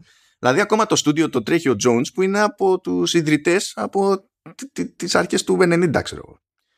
Και όχι απλά αυτό σημαίνει μια συγκεκριμένη νοοτροπία στον τρόπο τον οποίο λειτουργεί η Bungie, σημαίνει συγκεκριμένη νοοτροπία ακόμα και στους στόχους που έχουν στα games. Δηλαδή το concept ασχολούμαι με shooter που με κάποιο τρόπο είναι connected και σηκώνει co-op ή multiplayer, δεν ξέρω και εγώ τι. Αυτά είναι πράγματα που έχουν κάνει από το Marathon. Είναι πράγματα και πριν το Marathon, δεν θυμάμαι πώς λεγόταν το άλλο που ήταν σε ένα dungeon, κάτι Marines που ήταν σε κάπου στην Αίγυπτο, δεν θυμάμαι τι διάλογο που ήταν στην Υπόγα, που ήταν μετά, το βγάλανε μετά το Wolfenstein, δεν θυμάμαι πώς λέγεται.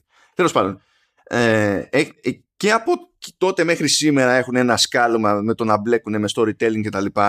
Η Bungie είναι δεκαετίες συνεπής στις πετριές που έχει φάει στο κεφάλι, ρε παιδί μου. Και είναι σημαντικό ότι είναι ακόμα εκεί πέρα ο Jones. Από την άλλη, η Bungie είναι επίσης συνεπής και στα ατελείως κουφά deals που έχει κάνει με τον οποιονδήποτε. Δηλαδή, ποιος άλλος έχει αγοραστεί από τη Microsoft και έχει καταφέρει να ψήσει τη Microsoft και την κάθε Microsoft, να της δώσει λεφτά για να σηκωθεί και να φύγει? Ποιος έχει πάει και έχει κάνει τέτοιο κονέ με την Activision Blizzard, που η Activision Blizzard δεν τα σηκώνει εύκολα αυτά τα πράγματα, ώστε να κάνει ότι πάνω κάτω ότι της γουστάρει Bungie, περίπου. Δεν είναι ότι δεν είχε λόγο η Activision, αλλά τουλάχιστον δεν ανήκε στην Activision η Bungie. Να τους τρώει και resources, γιατί νομίζω σε κάποια φάση είχαν ως support studio στην Bungie τη Vicarious Visions, τους χώνανε και εκεί πέρα, και μαρκετάρισμα και ιστορίες και φράγκα κτλ., χωρίς να χάσουν σε ιδιοκτησία. Και τώρα πηγαίνουν στη Sony με έναν τρόπο που τουλάχιστον σε πρώτη φάση, για κάποια χρόνια, ρε παιδί μου, τους αφήνει να λειτουργούν όπως τους γουστάρει να λειτουργούν όλα αυτά τα χρόνια. Και όλα αυτά με άλλα ανέκδοτα στο μεσοδιάστημα, που αναγκάστηκαν τότε να πουληθούν στη Microsoft επειδή μπήκανε μέσα με bug στον uninstaller του Myth 2, και ενώ πουλούσε το παιχνίδι καταφέρανε να χάνουν λεφτά οι τύποι. Και αυτό που έγινε με τη Microsoft ήταν και λίγο στην τύχη, γιατί πήγε εκεί πέρα ο Ed Fries, τότε που στηνόταν το Xbox, και λέει: παιδιά, εγώ πιστεύω ότι το Halo πάει για καλό παιχνίδι, που είχε ξεκινήσει ως strategy, να τα θυμόμαστε αυτά. Ναι. Και στείλουμε το Xbox, θέλουμε παιχνίδια, ρε παιδί μου, θέλουμε IPs και τα λοιπά, και πιστεύω ότι πάτε να κάνετε κάτι καλό εδώ πέρα. Και η πρώτη κίνηση της Bungie ήταν να πάρει τηλέφωνο τον Phil Schiller της Apple. Λέει, έχουμε εδώ κάποιον και θέλουν, λέει, να μας αγοράσουν. Δεν τους λέει ποιος είναι. Θέλουμε να σας αγοράσουν. Ξέρω εγώ, σας ενδιαφέρει, μήπως να κάνετε μια πρόταση κι εσείς κτλ. Πηγαίνει ο Σίλερ στον Jobs, λέει έτσι και έτσι. Ο Jobs λέει: όχι, δεν κολλάει αυτό. Λέει, τι να κάνουμε, λέει, εμείς game developers στην Apple. Yeah. Που αν το σκεφτείτε ότι αυτό είναι 1999, από πλευρά Jobs δεν είναι ό,τι πιο άκυρο σε σκέψη, διότι 1,5 χρόνο πριν ήταν 2 μήνες πριν τη χρεοκοπία η Apple. Και αυτό που έκανε σε εκείνο το διάστημα η Apple ήταν να κόβει product lines για να κάνει focus σε κάποια. Δεν είναι ό,τι πιο παράλογο υπήρξε ποτέ. Το αστείο ήταν το επόμενο που έγινε. Είναι ότι κάνει το κονέ τελικά η Bungie με τη Microsoft, γίνεται η εξαγορά, ανακοινώνεται η εξαγορά. Και μαθαίνει ο Jobs ότι αυτός που ήθελε να αγοράσει την Bungie ήταν η Microsoft, όχι κανένας άλλος, και στραβώνει και τους παίρνει τηλέφωνο για να τους κάνει τότε αντιπρόταση. Και λέει: λοιπόν, θα έχει κλείσει η συμφωνία. Έχει κάνει τέτοιο παιχνίδι η Bungie εν έτη 1999, όταν ακόμη ήταν στα πατώματα με τις πίτσες. Απλά να το πούμε έτσι. Δηλαδή οι τύποι έχουν κάκαλα. Έχουν. Να πούμε ότι η προσέγγιση που είχε κάνει τότε Bungie στη Microsoft ήταν γιατί πολύ απλά δεν είχαν τρόπο να ολοκληρώσουν το παιχνίδι. Δεν είχαν άλλα χρήματα να ολοκληρώσουν το παιχνίδι. Και έπρεπε στην ουσία κάποιος να τους βοηθήσει οικονομικά.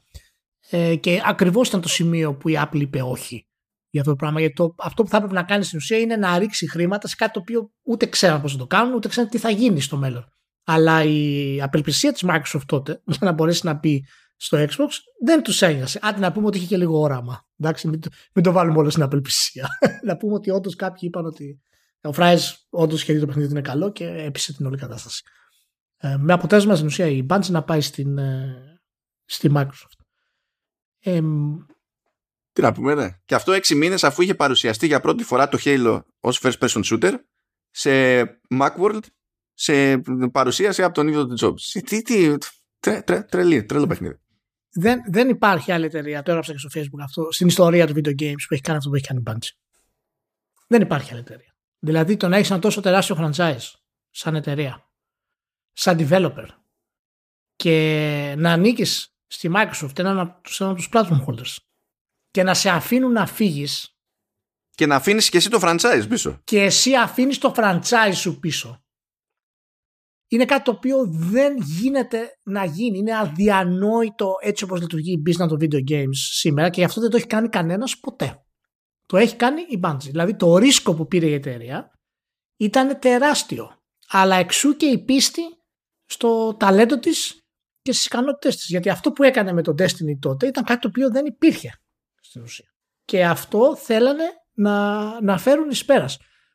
Και ενώ γίνεται όλη αυτή η διαδικασία με τη συμφωνία με την Activision, που παραμένει ανεξάρτητη η Bungie, καταλήγει τώρα σε έναν δεύτερο platform holder, πάλι με την ίδια συμφωνία ανεξαρτησίας, σε μεγάλο βαθμό. Ναι, είναι ότι θέλει απεγνωσμένα να είναι ανεξάρτητη, ταυτόχρονα βλέπει ότι δεν μπορεί να το καταφέρει ποτέ ακριβώς, αλλά κάνει ό,τι καλύτερο μπορεί κάθε φορά. Ναι, γιατί χρειάζεται υποστήριξη. Δεν επιβιώνει developer μάνο έτσι. Είναι αδύνατο. Κάτι έχω υποψιαστεί. Δεν γίνεται. Και γι' αυτό είπα πριν ότι είναι επενδυτική κίνηση αυτό που κάνει η Sony. Στην ουσία, ο Ryan είπε ότι σε φιλοσοφικό επίπεδο αυτό δεν είναι για να φέρουμε κόσμο στο PlayStation. Είναι για να χτίσουμε νέους και τεράστιους κόσμους και παλέμβους κόσμους μαζί. Φιλοσοφικά. Αυτό είναι το concept. Και αυτό είναι όντως κάτι που η Bungie μπορεί να κάνει. Δεν υπάρχουν πολλές εταιρείες που μπορούν να το κάνουν αυτό και να το υποστηρίξουν. Να πούμε ότι έτσι όπως φαίνεται με όλο αυτό το πακέτο, και θέλω να μου πεις και τη γνώμη σου σε αυτό, δείχνει ότι η Sony θέλει να εκμεταλλευτεί την Bungie ώστε να δημιουργήσει το αντίπαλο δέος του Call of Duty εν τέλει.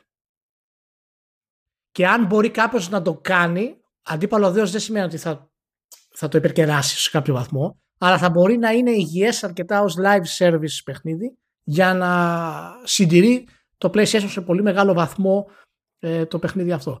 Και αυτό είναι εμένα κάτι το οποίο πραγματικά δεν θα ήθελα να γίνει γιατί δεν το θέλω αυτό το πράγμα να γίνει. Για μένα η Bungie ενώ μέσα της έχει κάνει μεγάλη επιτυχία, εξωτερικά έχει κάνει τεράστια επιτυχία, πιστεύω ότι μέσα της υποφέρει. Πιστεύω ότι αυτοί οι άνθρωποι μέσα θέλουν να φτιάξουν νέους κόσμους και να πούνε πολύ σημαντικές ιστορίες. Και πρέπει κάποιος να τους αφήσει να το κάνει αυτό το πράγμα, όπως κάναμε το Halo. Για μένα εδώ το πράγμα έχει πάρα πολύ ζουμί. Αλλά πρέπει να το σκεφτούμε και από τις δύο πάντες. Δηλαδή από τη μεριά του PlayStation πρώτα απ' όλα κερδίζεις ένα στούντιο, έτσι, που ξέρεις ότι ο κόσμος θα χαλάσει, όλα στραβά να πάνε, ξέρει να φτιάξει shooter. Αυτό η Sony δεν το είχε ποτέ στα σοβαρά. Αυτό είναι κατευθείαν ένα win. Το ό,τι shooter κάνει είναι αυτό. Θα είναι connected, δεν θα είναι connected. Ξέρεις ότι έχεις κάποιους που ξέρουν να φτιάξουν μια λούπα από shooting mechanics που να είναι just όπως πρέπει. Κομπλέ. Ένα win είναι αυτό. Δεύτερο win είναι ότι αγοράζουν ένα στούντιο που ξέρει τι σημαίνει τρέχω σε μια κάποια κλίμακα της προκοπής live game. Η Sony δεν έχει ιδέα. Η Sony δεν έχει στούντιο με τέτοιου είδους εμπειρία και αυτοί οι λίγοι που έχουν εμπλέξει με λίγο multi ενώ δεν είναι το φυσικό τους, δεν μπορείς να τους πεις θα αλλάξετε τώρα focus, θα γυρίσετε σε αυτό και ξαφνικά θα μεγαλώσετε και θα είμαστε κομπλέ. Δεν είναι εύκολο να το κάνεις αυτό το πράγμα και γι' αυτό είναι πολύ συχνές οι αποτυχίες σε αυτό το χώρο γενικά, τέλος πάντων. Αλλά παίρνουν ως προς αυτό κάτι έτοιμο.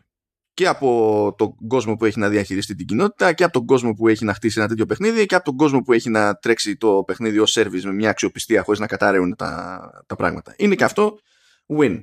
Δεν κρύβει εντωμεταξύ η Sony ότι την ενδιαφέρει ότι αγοράζει εμπειρία σε live games. Τελείως τυχαία είπε ότι μέχρι το 2026, τι είπε εκεί πέρα, θέλουμε να βγάλουμε 10 live games. Αυτό, παιδιά, δεν σημαίνει ότι θα βγάλει 10 παιχνίδια η Bungie, ούτε ότι θα βγάλει 10 AAA live games η Sony.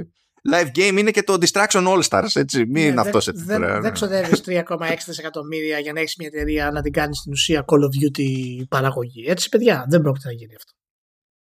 Αλλά να χρησιμοποιήσεις την τεχνογνωσία της για να μπορέσουν άλλα στούντιο να το κάνουν, ναι, αυτό είναι η βάση. Έχει λοιπόν έτσι ειδικό ενδιαφέρον αυτή η εξαγορά, διότι δείχνει ότι η Sony αποδέχεται πλέον ότι έπρεπε να κάνει κάτι για μια παραδοσιακή της αδυναμία. Δεν γίνεται να δεις αυτή την εξαγορά και να μην την πάρεις ως ταυτόχρονη παράδοχη μιας πραγματικότητας που φαινόταν μέχρι τώρα να αρνείται, ρε παιδί μου, η Sony, ή να την αφήνει αδιάφορη.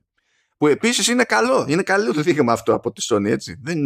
Γιατί πρέπει να αναγνωρίζει κάποιος τις τρύπες που έχει και να προσπαθήσει να αντιμετωπίζει τις αδυναμίες του. Εννοείται αυτό το πράγμα. Τώρα το τι μπορεί να κάνει σε βάθος χρόνου σε επίπεδο διαχείρισης, αυτά εκεί πολλά είναι all bets are off. Τώρα τι γίνεται από την πλευρά της Bungie. Η Bungie μπαίνει από τη μία μεριά σε μια γωνιά της αγοράς που ξέρει ότι μπορεί να έχει μια οικονομική ασφάλεια κτλ. Μπαίνει σε ένα σύστημα στουντιακό που της εξασφαλίζει το ότι για χρόνια θα έχει ειδική βαρύτητα. Όταν είσαι ο μόνος που ξέρει από live games, ο μόνος που ξέρει όντως από shooting, είναι δυσκολότερο η Sony να βγει και να σου πει ότι κοίταξε να δεις, εγώ θέλω να αλλάξει αυτό, εκείνο και τ' άλλο. Διότι στην πραγματικότητα θέλει να βοηθάς και όλους τους υπολείπους που θα μπλέξουν με κάτι παρόμοιο. Άρα μπαίνει και έχει εκτόπισμα και δεν μπορεί απλά κάποιος να της ρίξει καρπαζιά, ας πούμε, σε μια διαφωνία.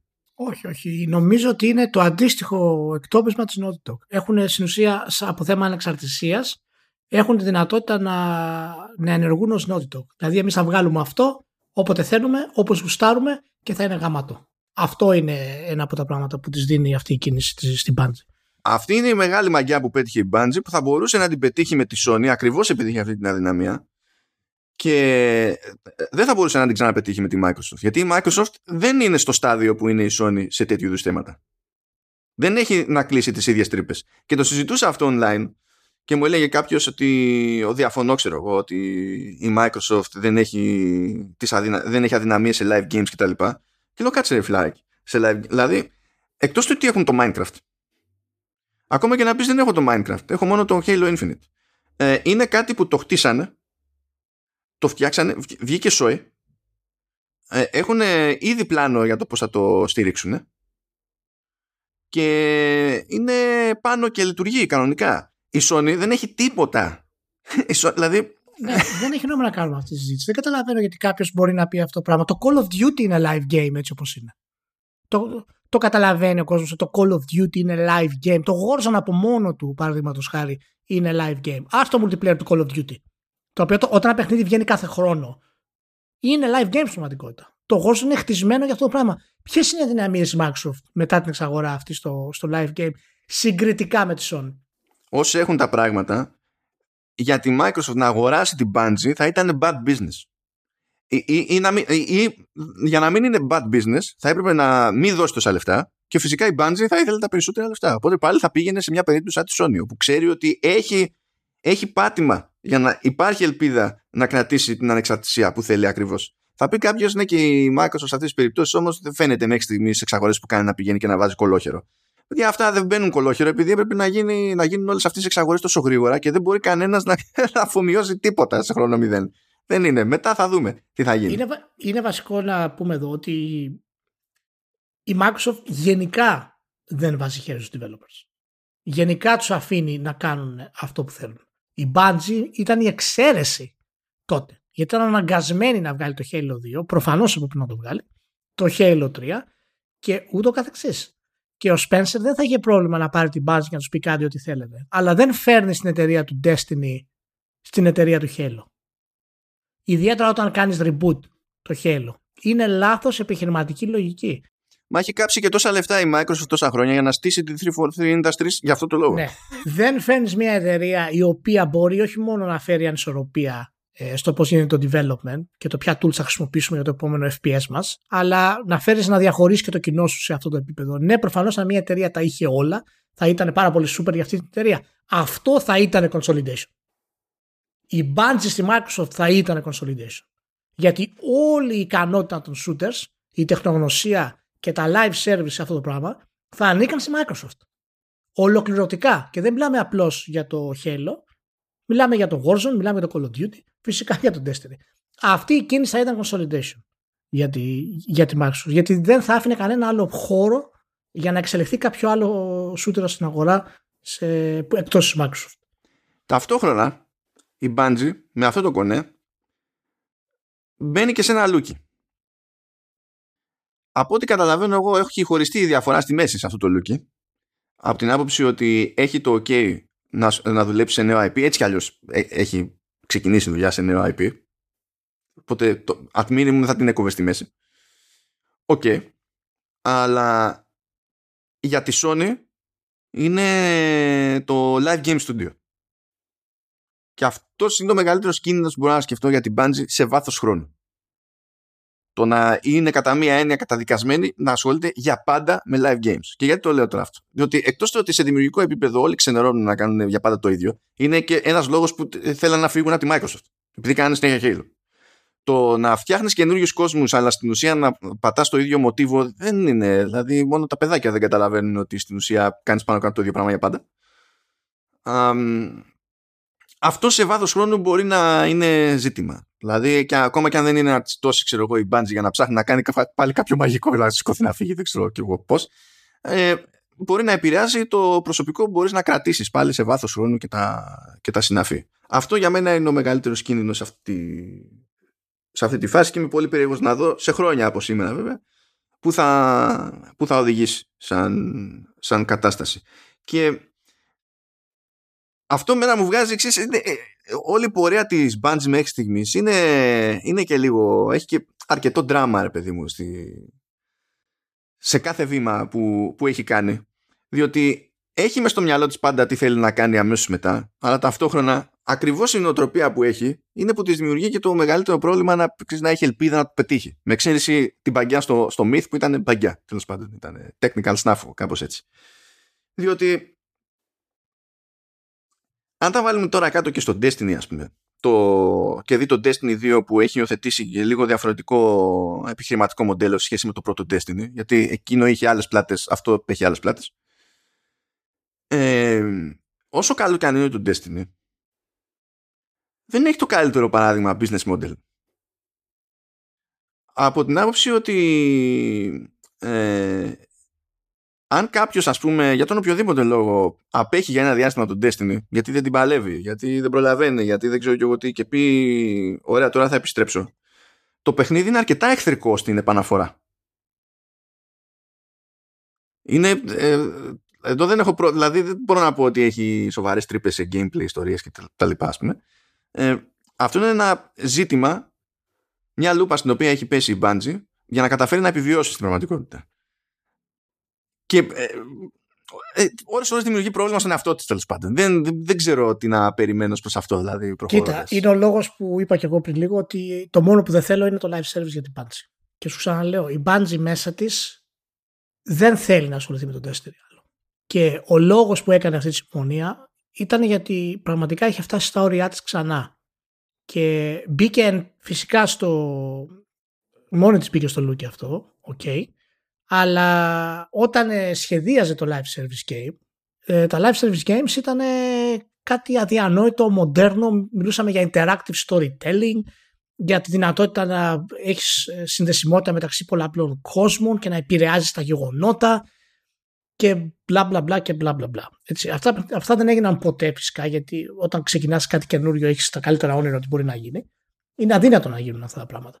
Και ναι, φυσικά η Sony είναι επενδυτική η κίνηση που κάνει, αλλά υπάρχει ο κίνδυνος όντως να χρησιμοποιήσει την Bungie για αυτό το σκοπό στα επόμενα χρόνια.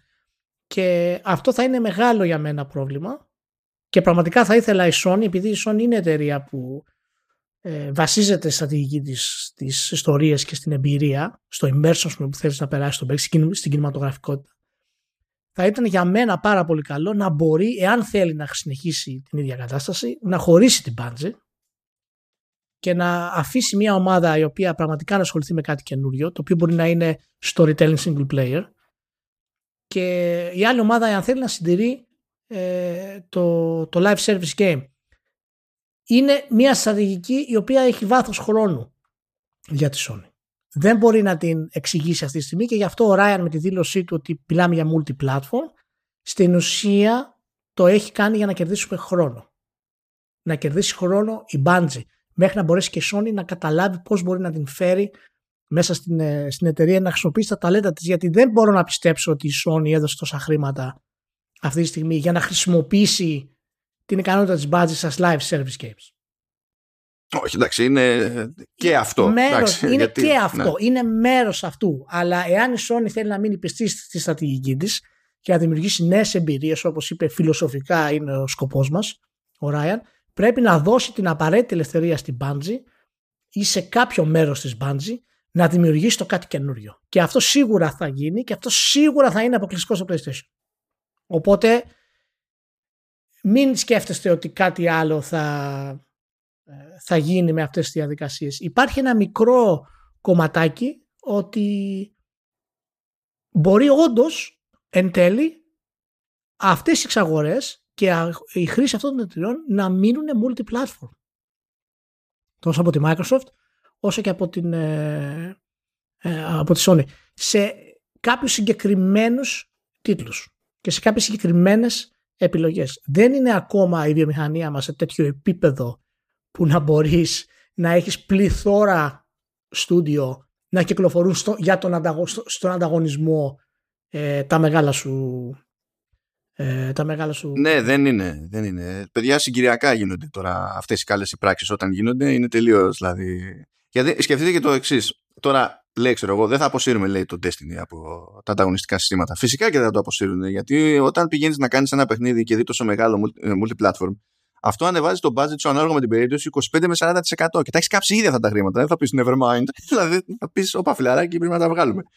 Δεν είναι. Πράγμα βέβαια που αυτό σημαίνει ότι έχεις να υπολογίσεις το αν αξίζει τον κόπο αυτό το 25 με 40% πάνω στην επόμενη παραγωγή. Και εκεί μπορεί να μην αξίζει τον κόπο. Είναι λίγο αλλιώς η κατάσταση. Υπάρχει και ένα άλλο κομμάτι του puzzle βέβαια. Υπάρχει το cross-media μέρος.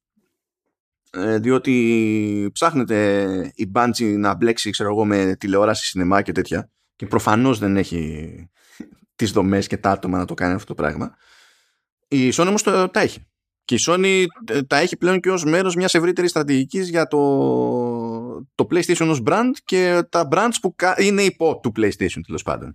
Είναι όμως το Destiny το παιχνίδι που μπορεί να βγει στην τηλεόραση στο κινηματογράφο αυτή τη στιγμή ή είναι κάτι καινούριο που θα κάνει η Bungie. Και εγώ πιστεύω ότι θα είναι κάτι καινούριο. Μπορεί να δοκιμάσουν κάτι. Ναι, μπορεί να δοκιμάσουν κάτι με τον Destiny, αλλά πιστεύω ότι ετοιμάζουν κάτι καινούριο στην ουσία για να γίνει όλη αυτή η διαδικασία. Δεν είναι ότι δεν μπορεί να το κάνει με τον Destiny, γιατί το Destiny είναι ένας καμβάς. Μπορείς να κάνεις και ό,τι σου βαρέσει και να είναι, άμα το προσέξει. Αλλά δεν νομίζω ότι έχει νόημα τώρα να πούνε ξεκινάμε κάτι τέτοιο. Και δεν έχει αυτό το πέρα στο pop culture εσύ, για να επενδύσεις για τηλεόραση, ας πούμε, για να το κάνεις αυτό το πράγμα. Είναι λίγο περίεργο να δώσεις χρήματα για τον Destiny. Όχι, δεν είναι. Απλά δεν βολεύει νομίζω ούτε από timing ούτε από συγκυρίες. Αλλά έχει πλάκα διότι με το που ανακοινώνεται η εξαγορά τις επόμενες 1-2 μέρες πηγαίνουν και παίρνουν τον Τσάι που ήταν ο τύπος που ήταν επικεφαλής των animated shorts στη Riot. Παπ, πρόσληψη, Bungie. Και γενικά μέρος της όλης business αυτής είναι και budget για να κάνουν προσλήψεις γιατί χρειάζονται λαό και θέλουν να ανοίξουν για να κάνουν αυτά που θέλουν και χρειάζονται λαό. Και χωρίς αυτά τα λεφτά δεν θα μπορούσαν να πάρουν αυτόν τον λαό που χρειάζονται. Είναι πολύ περίεργη η ισορροπία αυτής της συμφωνίας. Ναι. Πολύ, πολύ περίεργη. Είναι ακριβώς αυτό που χρειαζόταν η Bungie και περίπου αυτό που χρειαζόταν η Sony. Περίπου όμως για τη Sony. Γιατί όντως δεν θα έκανε αυτή τη συμφωνία εάν δεν είχε αυτή την πίεση αυτή τη στιγμή. Και φαίνεται ότι σε αυτή την εξαγορά η Sony δεν είχε θέση ισχύως στο να γίνει. Ναι, εγώ πιστεύω ότι η Bungie τους ψιλοέπιασε κότσο. Έκανε τρελή business η Bungie σε αυτή τη φάση. Κότσο, όχι εντάξει, ότι καλά ο κοροϊδό μας πληρώσει. Αλλά όχι. Είχε πράγματα να κοντράρει και την έπαιρνε να κοντράρει. Αυτή την αίσθηση μου βγάζει γενικά όλη αυτή η business. Να σου πω, μιας και λέμε για business, να μην ασχοληθούμε λίγο με το consolidation. Ναι, να το βάλουμε λίγο στην άκρη αυτό το πράγμα, γιατί είδα και ένα πολύ ενδιαφέρον post που έκανε ο Μιχάλης Σοντέκος. Γεια σου Μιχάλη. Και είναι ένας από τους 3 που διαβάζω στο Facebook όταν αποστάρουν. Σαν να σας προσπερνάω. Και όντως ήταν ένα ωραίο key που έδωσε point για τη συζήτηση και σκέφτηκα ότι θα ήταν καλό τουλάχιστον να κάνουμε μια μικρή ανάλυση, να πούμε την άποψή μας πιο συγκεκριμένα για τους φόβους του consolidation και όχι στο επίπεδο φυσικά που το χρησιμοποιεί ο μέσος χρήστης, ο οποίος φωνάζει όλα τα ανήκουν στη Microsoft, θα καταστραφούμε, η βιομηχανία θα αυτή. Οπότε ναι, να περάσουμε λίγο στο consolidation, γιατί αυτές οι κινήσεις που έχουν γίνει δείχνουν σίγουρα μια τάση της αγοράς προς κάτι καινούριο. Λοιπόν, για πες μου Μάνο τη γνώμη σου γενικά. Να σου πω βασικά για αυτό που λες ότι έγραψε ο Μιχάλης ο Τέγος, λες για εκείνο το σχόλιο που μου είχε κάνει, έκανε ξεχωριστή δημοσίευση. Γιατί αν ξεχωριστή δημοσίευση δεν την έχω τσεκάρει, δεν ξέρω τι λέει. Όχι, όχι, το σχόλιο. Οπότε δεν έχω χάσει κάτι δηλαδή. Όχι. Οκ, εντάξει, ναι. Λοιπόν, κοιτάξτε να δείτε, το 2021 βγήκαν στο Steam, που είναι, εντάξει, είναι το μεγαλύτερο μέρος του PC gaming, που είναι περίπου το 1 τέταρτο της πίτας του gaming.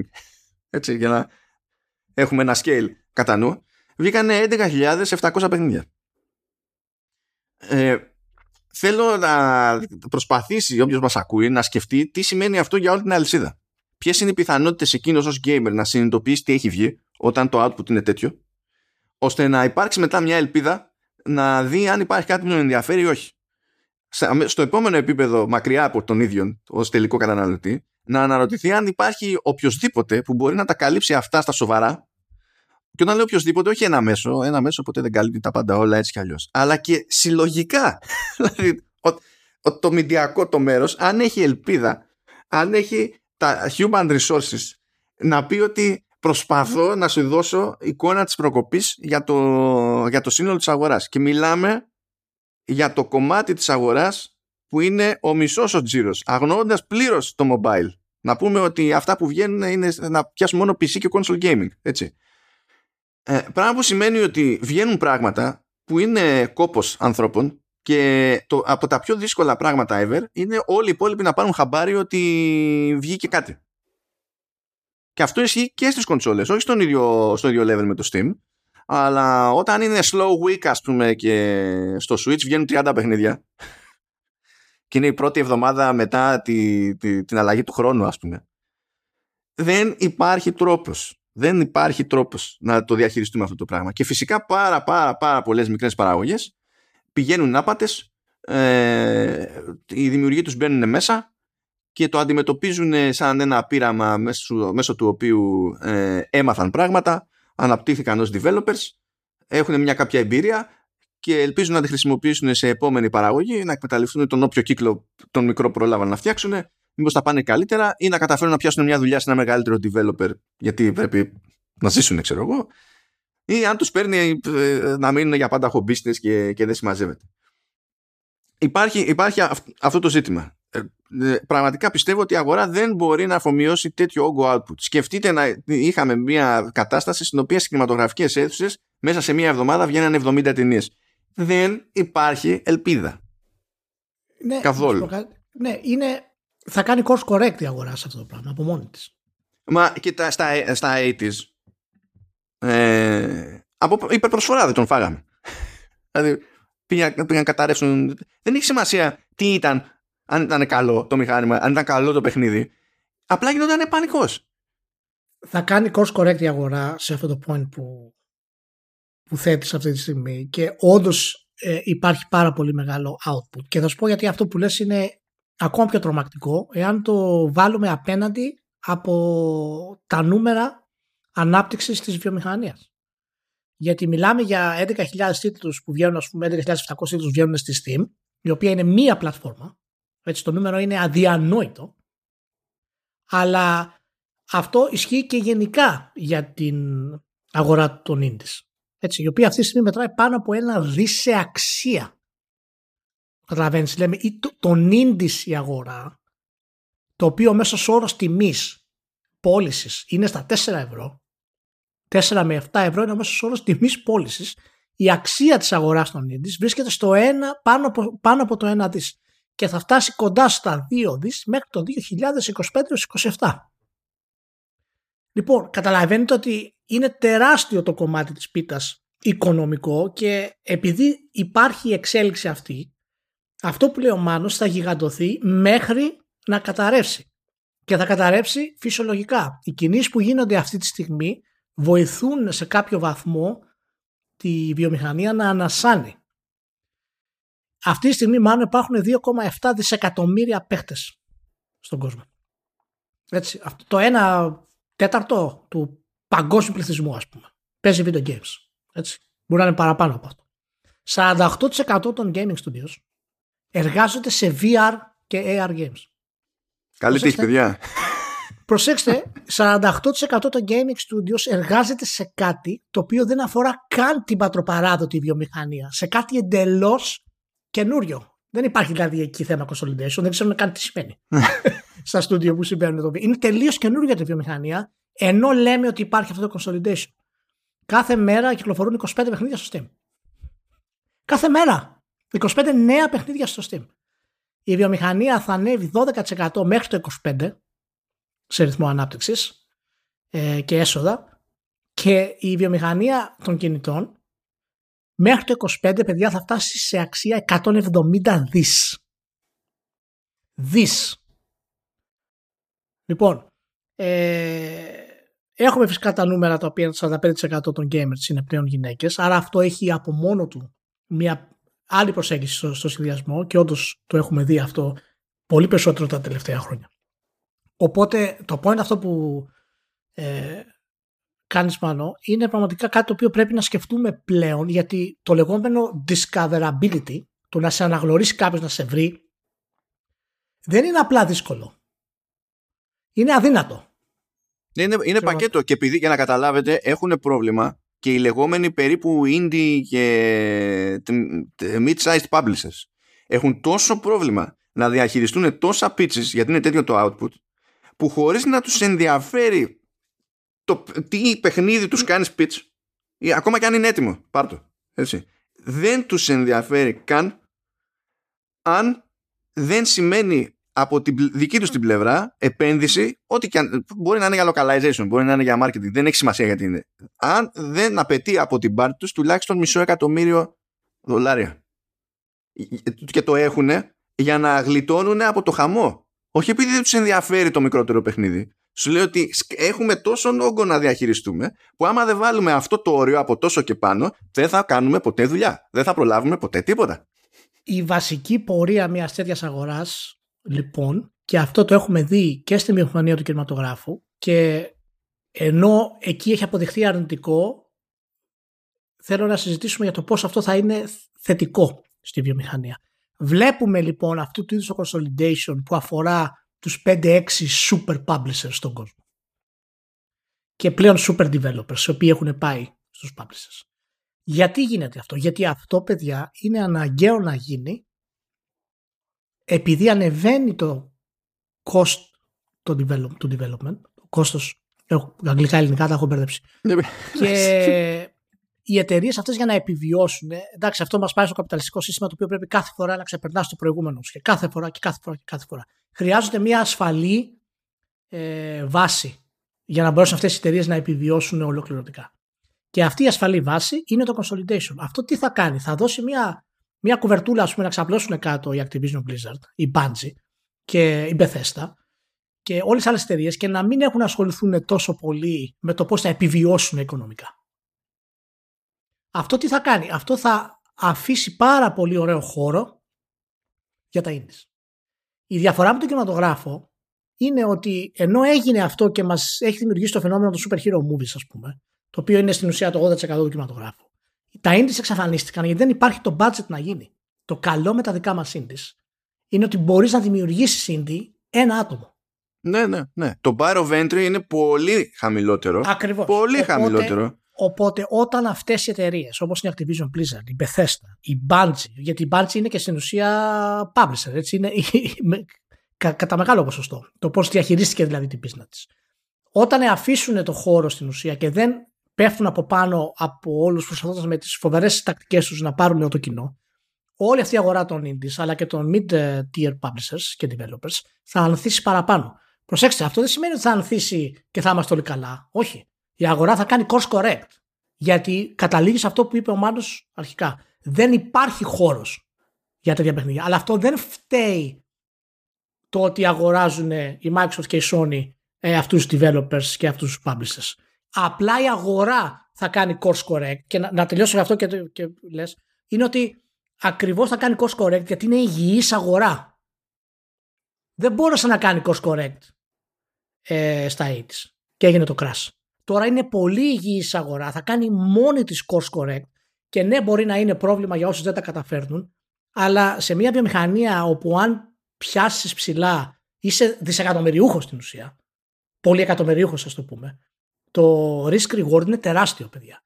Και αυτό το πράγμα θα γίνει μόνο του course correct. Για πες με.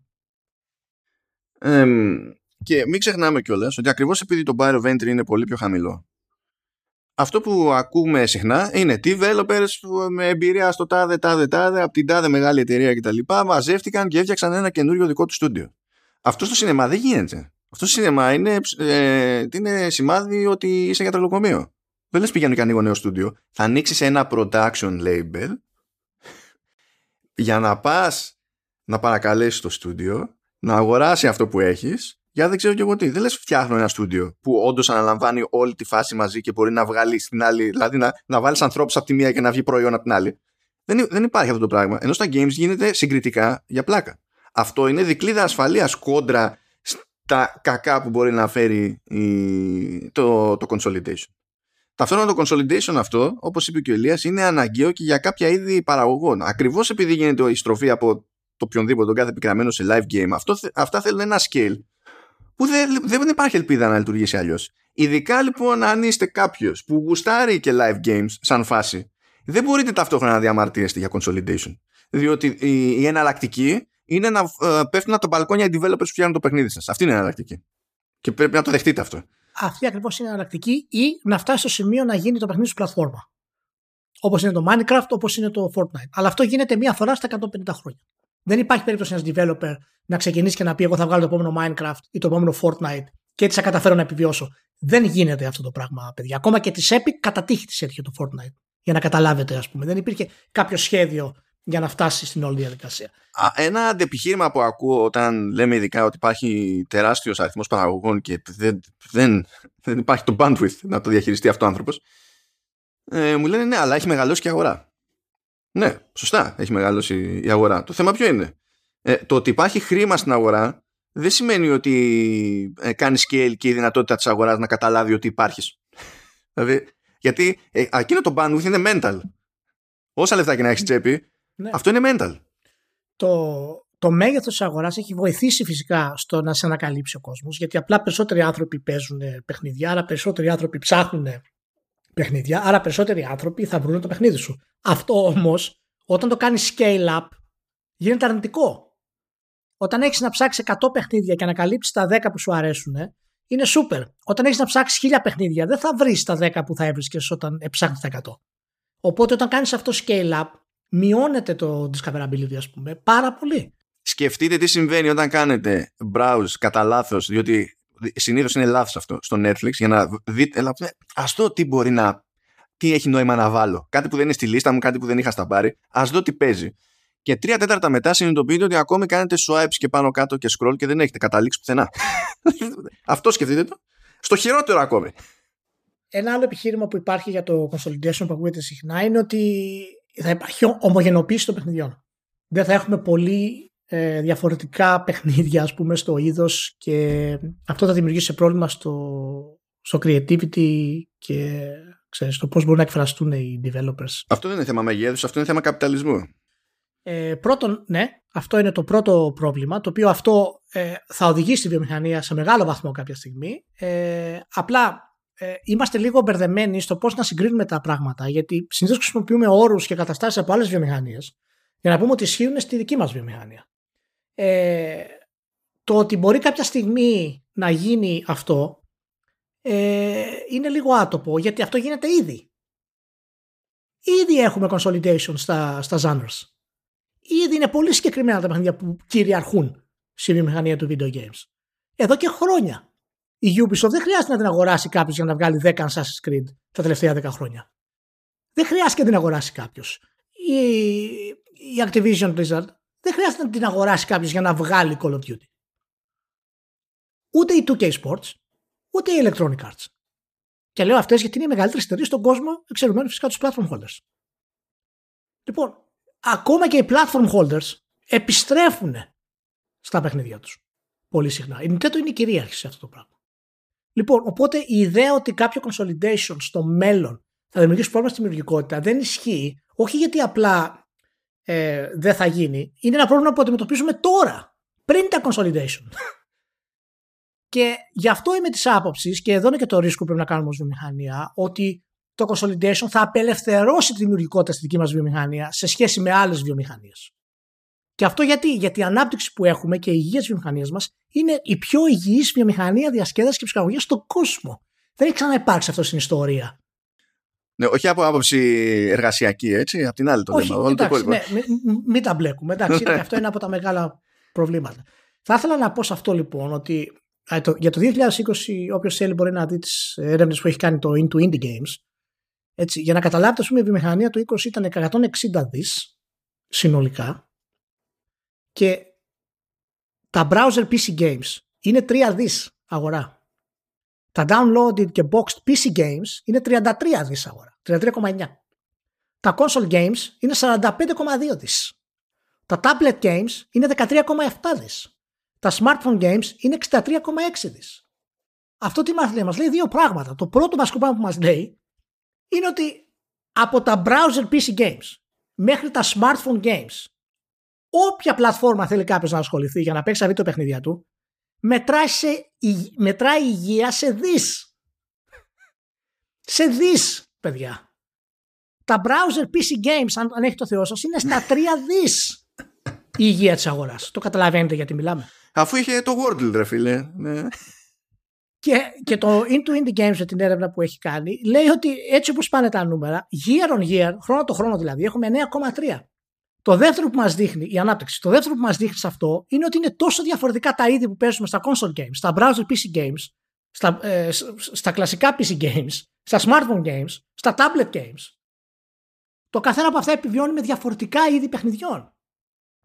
Ναι, ειδικά ανάμεσα σε παραδοσιακό και mobile είναι άλλα παιχνίδια, είναι άλλο ντάλλον τελείως δηλαδή. Λοιπόν, οπότε αυτό το πράγμα και ότι η ιδέα ότι κάποτε τα παιχνίδια ήταν και η βιομηχανία ήταν πιο ελεύθερη, δεν ισχύει. Και θα το εξηγήσουμε άμεσα γιατί δεν ισχύει. Πάντα στη βιομηχανία κυριαρχούσαν πολύ συγκεκριμένες κατηγορίες παιχνιδιών, παιδιά. Πάντα.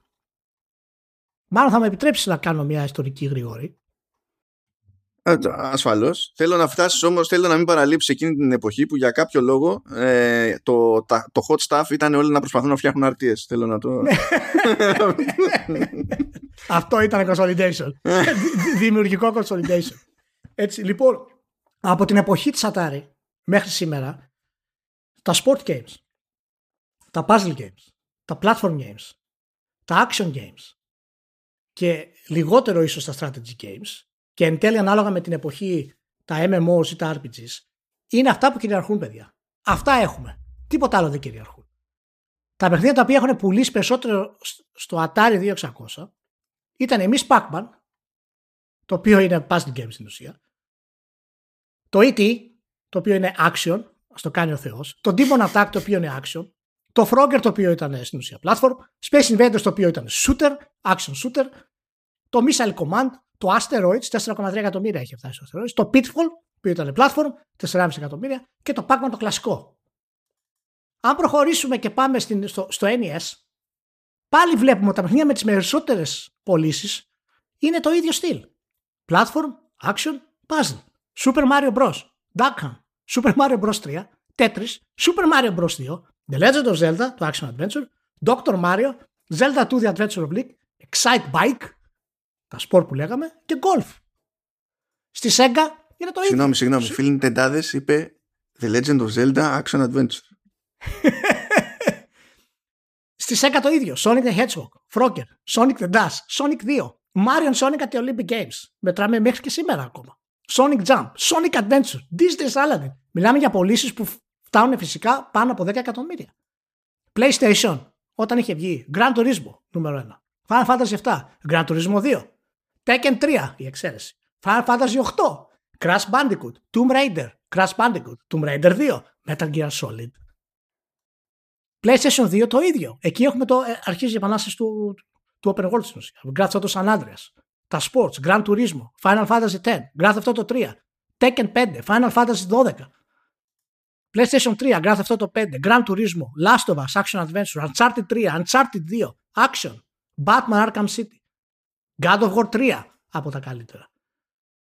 PlayStation 4, God of War, Uncharted, Marvel, Spider-Man, Witcher 3 Wild Hunt, Horizon Zero Dawn, The Last of Us Remastered, Star Wars Battlefront, και ούτω καθεξής, παιδιά. Μέχρι να φτάσουμε φυσικά σήμερα. Το ίδιο ισχύει άμα δείτε τις λίστες για PlayStation 4, από τώρα που είπα, για Xbox 360 και Xbox One, και φτάνουμε μέχρι και σήμερα. Αν μπείτε στο Statista, θα δείτε ότι οι κατηγορίες οι οποίες είναι τώρα στην κορυφή είναι αυτές που ήταν πάντα σχεδόν στην κορυφή.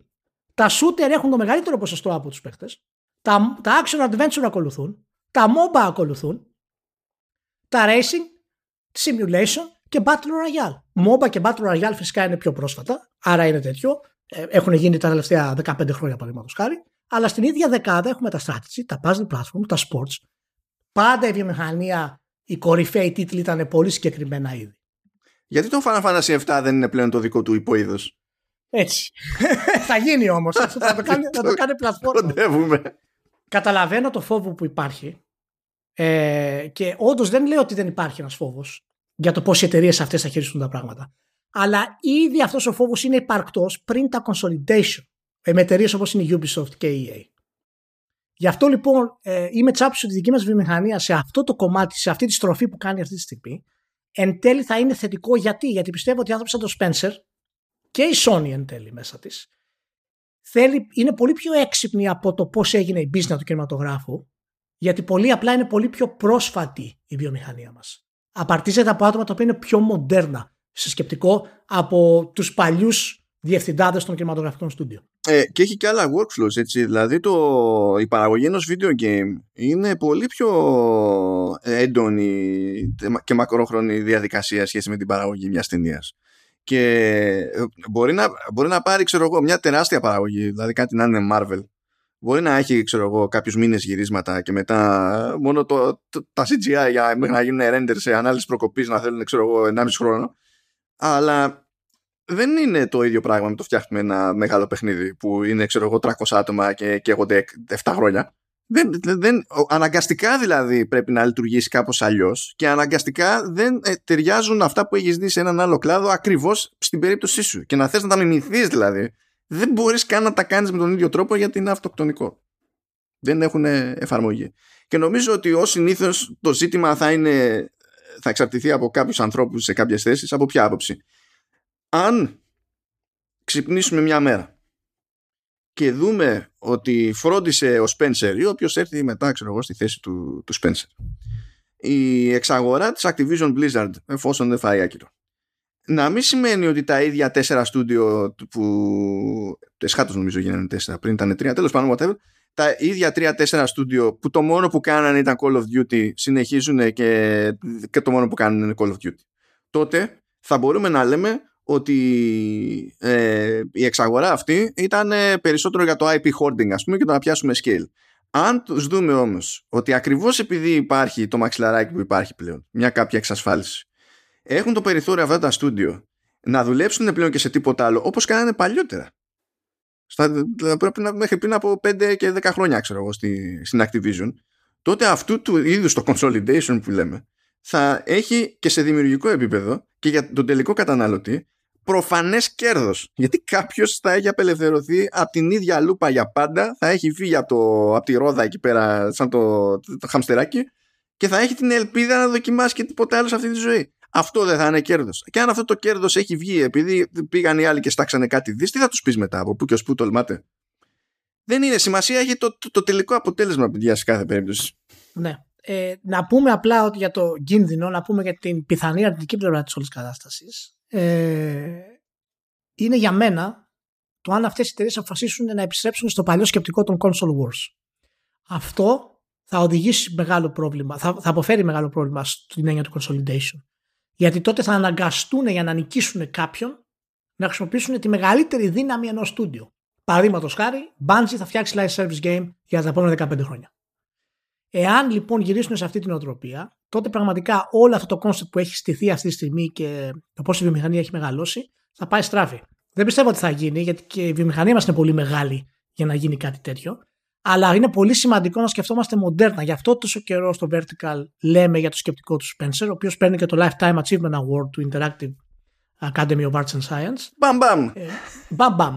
Γι' αυτό, δηλαδή, ούτε καν δεν έχει περάσει 1-2 χρόνια από το πώς έχει αλλάξει η στρατηγική και έχουν καταλάβει όλοι το τι κάνει ο άνθρωπος αυτός Και γι' αυτό το λέμε και εμείς τόσο καιρό, ότι είναι πολύ σημαντικό άνθρωποι να έχουν τέτοιο σκεπτικό. Και γι' αυτό χαίρομαι προσωπικά πάρα πολύ που η Sony, που είναι ο industry leader τουλάχιστον από άποψη branding. Και Giro βασικά. Εντάξει, με ξέρεις λίγο την Tencent, αλλά είναι. Και εντάξει, ναι. Δείχνει ότι δεν είναι η παλιά Sony. Δείχνει ότι κάνει τη στροφή της ωραία και καλά. Και αυτό εμένα με χαροποιεί πάρα πολύ. Γιατί χρειαζόμαστε πραγματικά από έναν industry leader να είναι μέσα στα trends της όλης κατάστασης. Το χρειαζόμαστε πάρα πολύ. Δεν ξέρω τι να πρωτοευχηθώ σε ένα άλλο μέτωπο. Δεν ξέρω αν μας βολεύει, ειδικά στη Δύση, το ότι το έχουμε συζητήσει εδώ πέρα, αλλά με άλλο σκεπτικό το έχουμε συζητήσει, ότι έχουμε ξεφύγει τελείως πλέον από την εποχή όπου ο lead designer, ας πούμε, είναι και για προσωπικότητα με εκτόπισμα, για τον οποιοδήποτε λόγο, δεν έχει σημασία ποιο λόγο. Αν αυτό σε ένα τέτοιο περιβάλλον μας βολεύει ή όχι. Δηλαδή, γιατί το μόνο σίγουρο είναι ότι όποιοι developers δεν γουστάρουν να είναι στους μεγάλους, μπορούν απλά να σκοτώνουν, να φύγουν για να κάνουν κάτι δικό τους. Αλλά λειτουργεί υπέρ τους ότι δεν έχουμε το Rockstar element ή κατά τους. Ότι δεν έχουμε. Δηλαδή, πώς να σου πω, έστω ότι ο Kojima ανήκε κάπου ξανά και έλεγε αύριο σηκώνομαι και φεύγω. Αυτό ξέρουμε πώς πήγε. Η Konami minimum είχε PR problem. Δηλαδή, ξεκινάμε από αυτό. Έτσι. Και εκείνος είχε ένα εκτόπισμα να πάει να κάνει κάποιες συμφωνίες και τα λοιπά. Απ' την άλλη, βέβαια, όταν έχεις μια εταιρεία που δεν έχει κανέναν σε ρόλο Rockstar και βγάζει ένα παιχνίδι που γουστάρει ο κόσμος και τα λοιπά, αυτό σημαίνει ότι όταν θα φύγουν τα σημαντικά άτομα για την περίσταση και θα πάνε να κάνουν κάτι καινούριο και θα το δεις και μπορεί να σου κάνει λίγο κλικ, μπορεί όντως να έχει φύγει το καλύτερο κομμάτι εκείνος της εταιρείας και μπορείς όντως να το παρακολουθήσεις. Άμα είναι λίγο περίεργο αυτό. Δεν ξέρω αν είναι για καλό ή για κακό. Μπορεί ναι, μπορεί όχι. Θα δούμε. Θα δω πώς θα προχωρήσει. Κοίτα, πάντως να σου πω κάτι. Είναι λίγο περίεργο το πώς μπορούμε να πούμε για να χαρακτηρίσουμε την έννοια του Rockstar στα video games. Γιατί ή αν θα φτάσουμε ποτέ σε αυτό το επίπεδο που υπάρχει σε άλλες βιομηχανίες, γιατί η δημιουργία των video games δεν είναι στα media καθημερινά. Και είναι πολύ πιο ομαδική υπόθεση και όλη η παραγωγή. Είναι πιο δύσκολο να πεις ότι...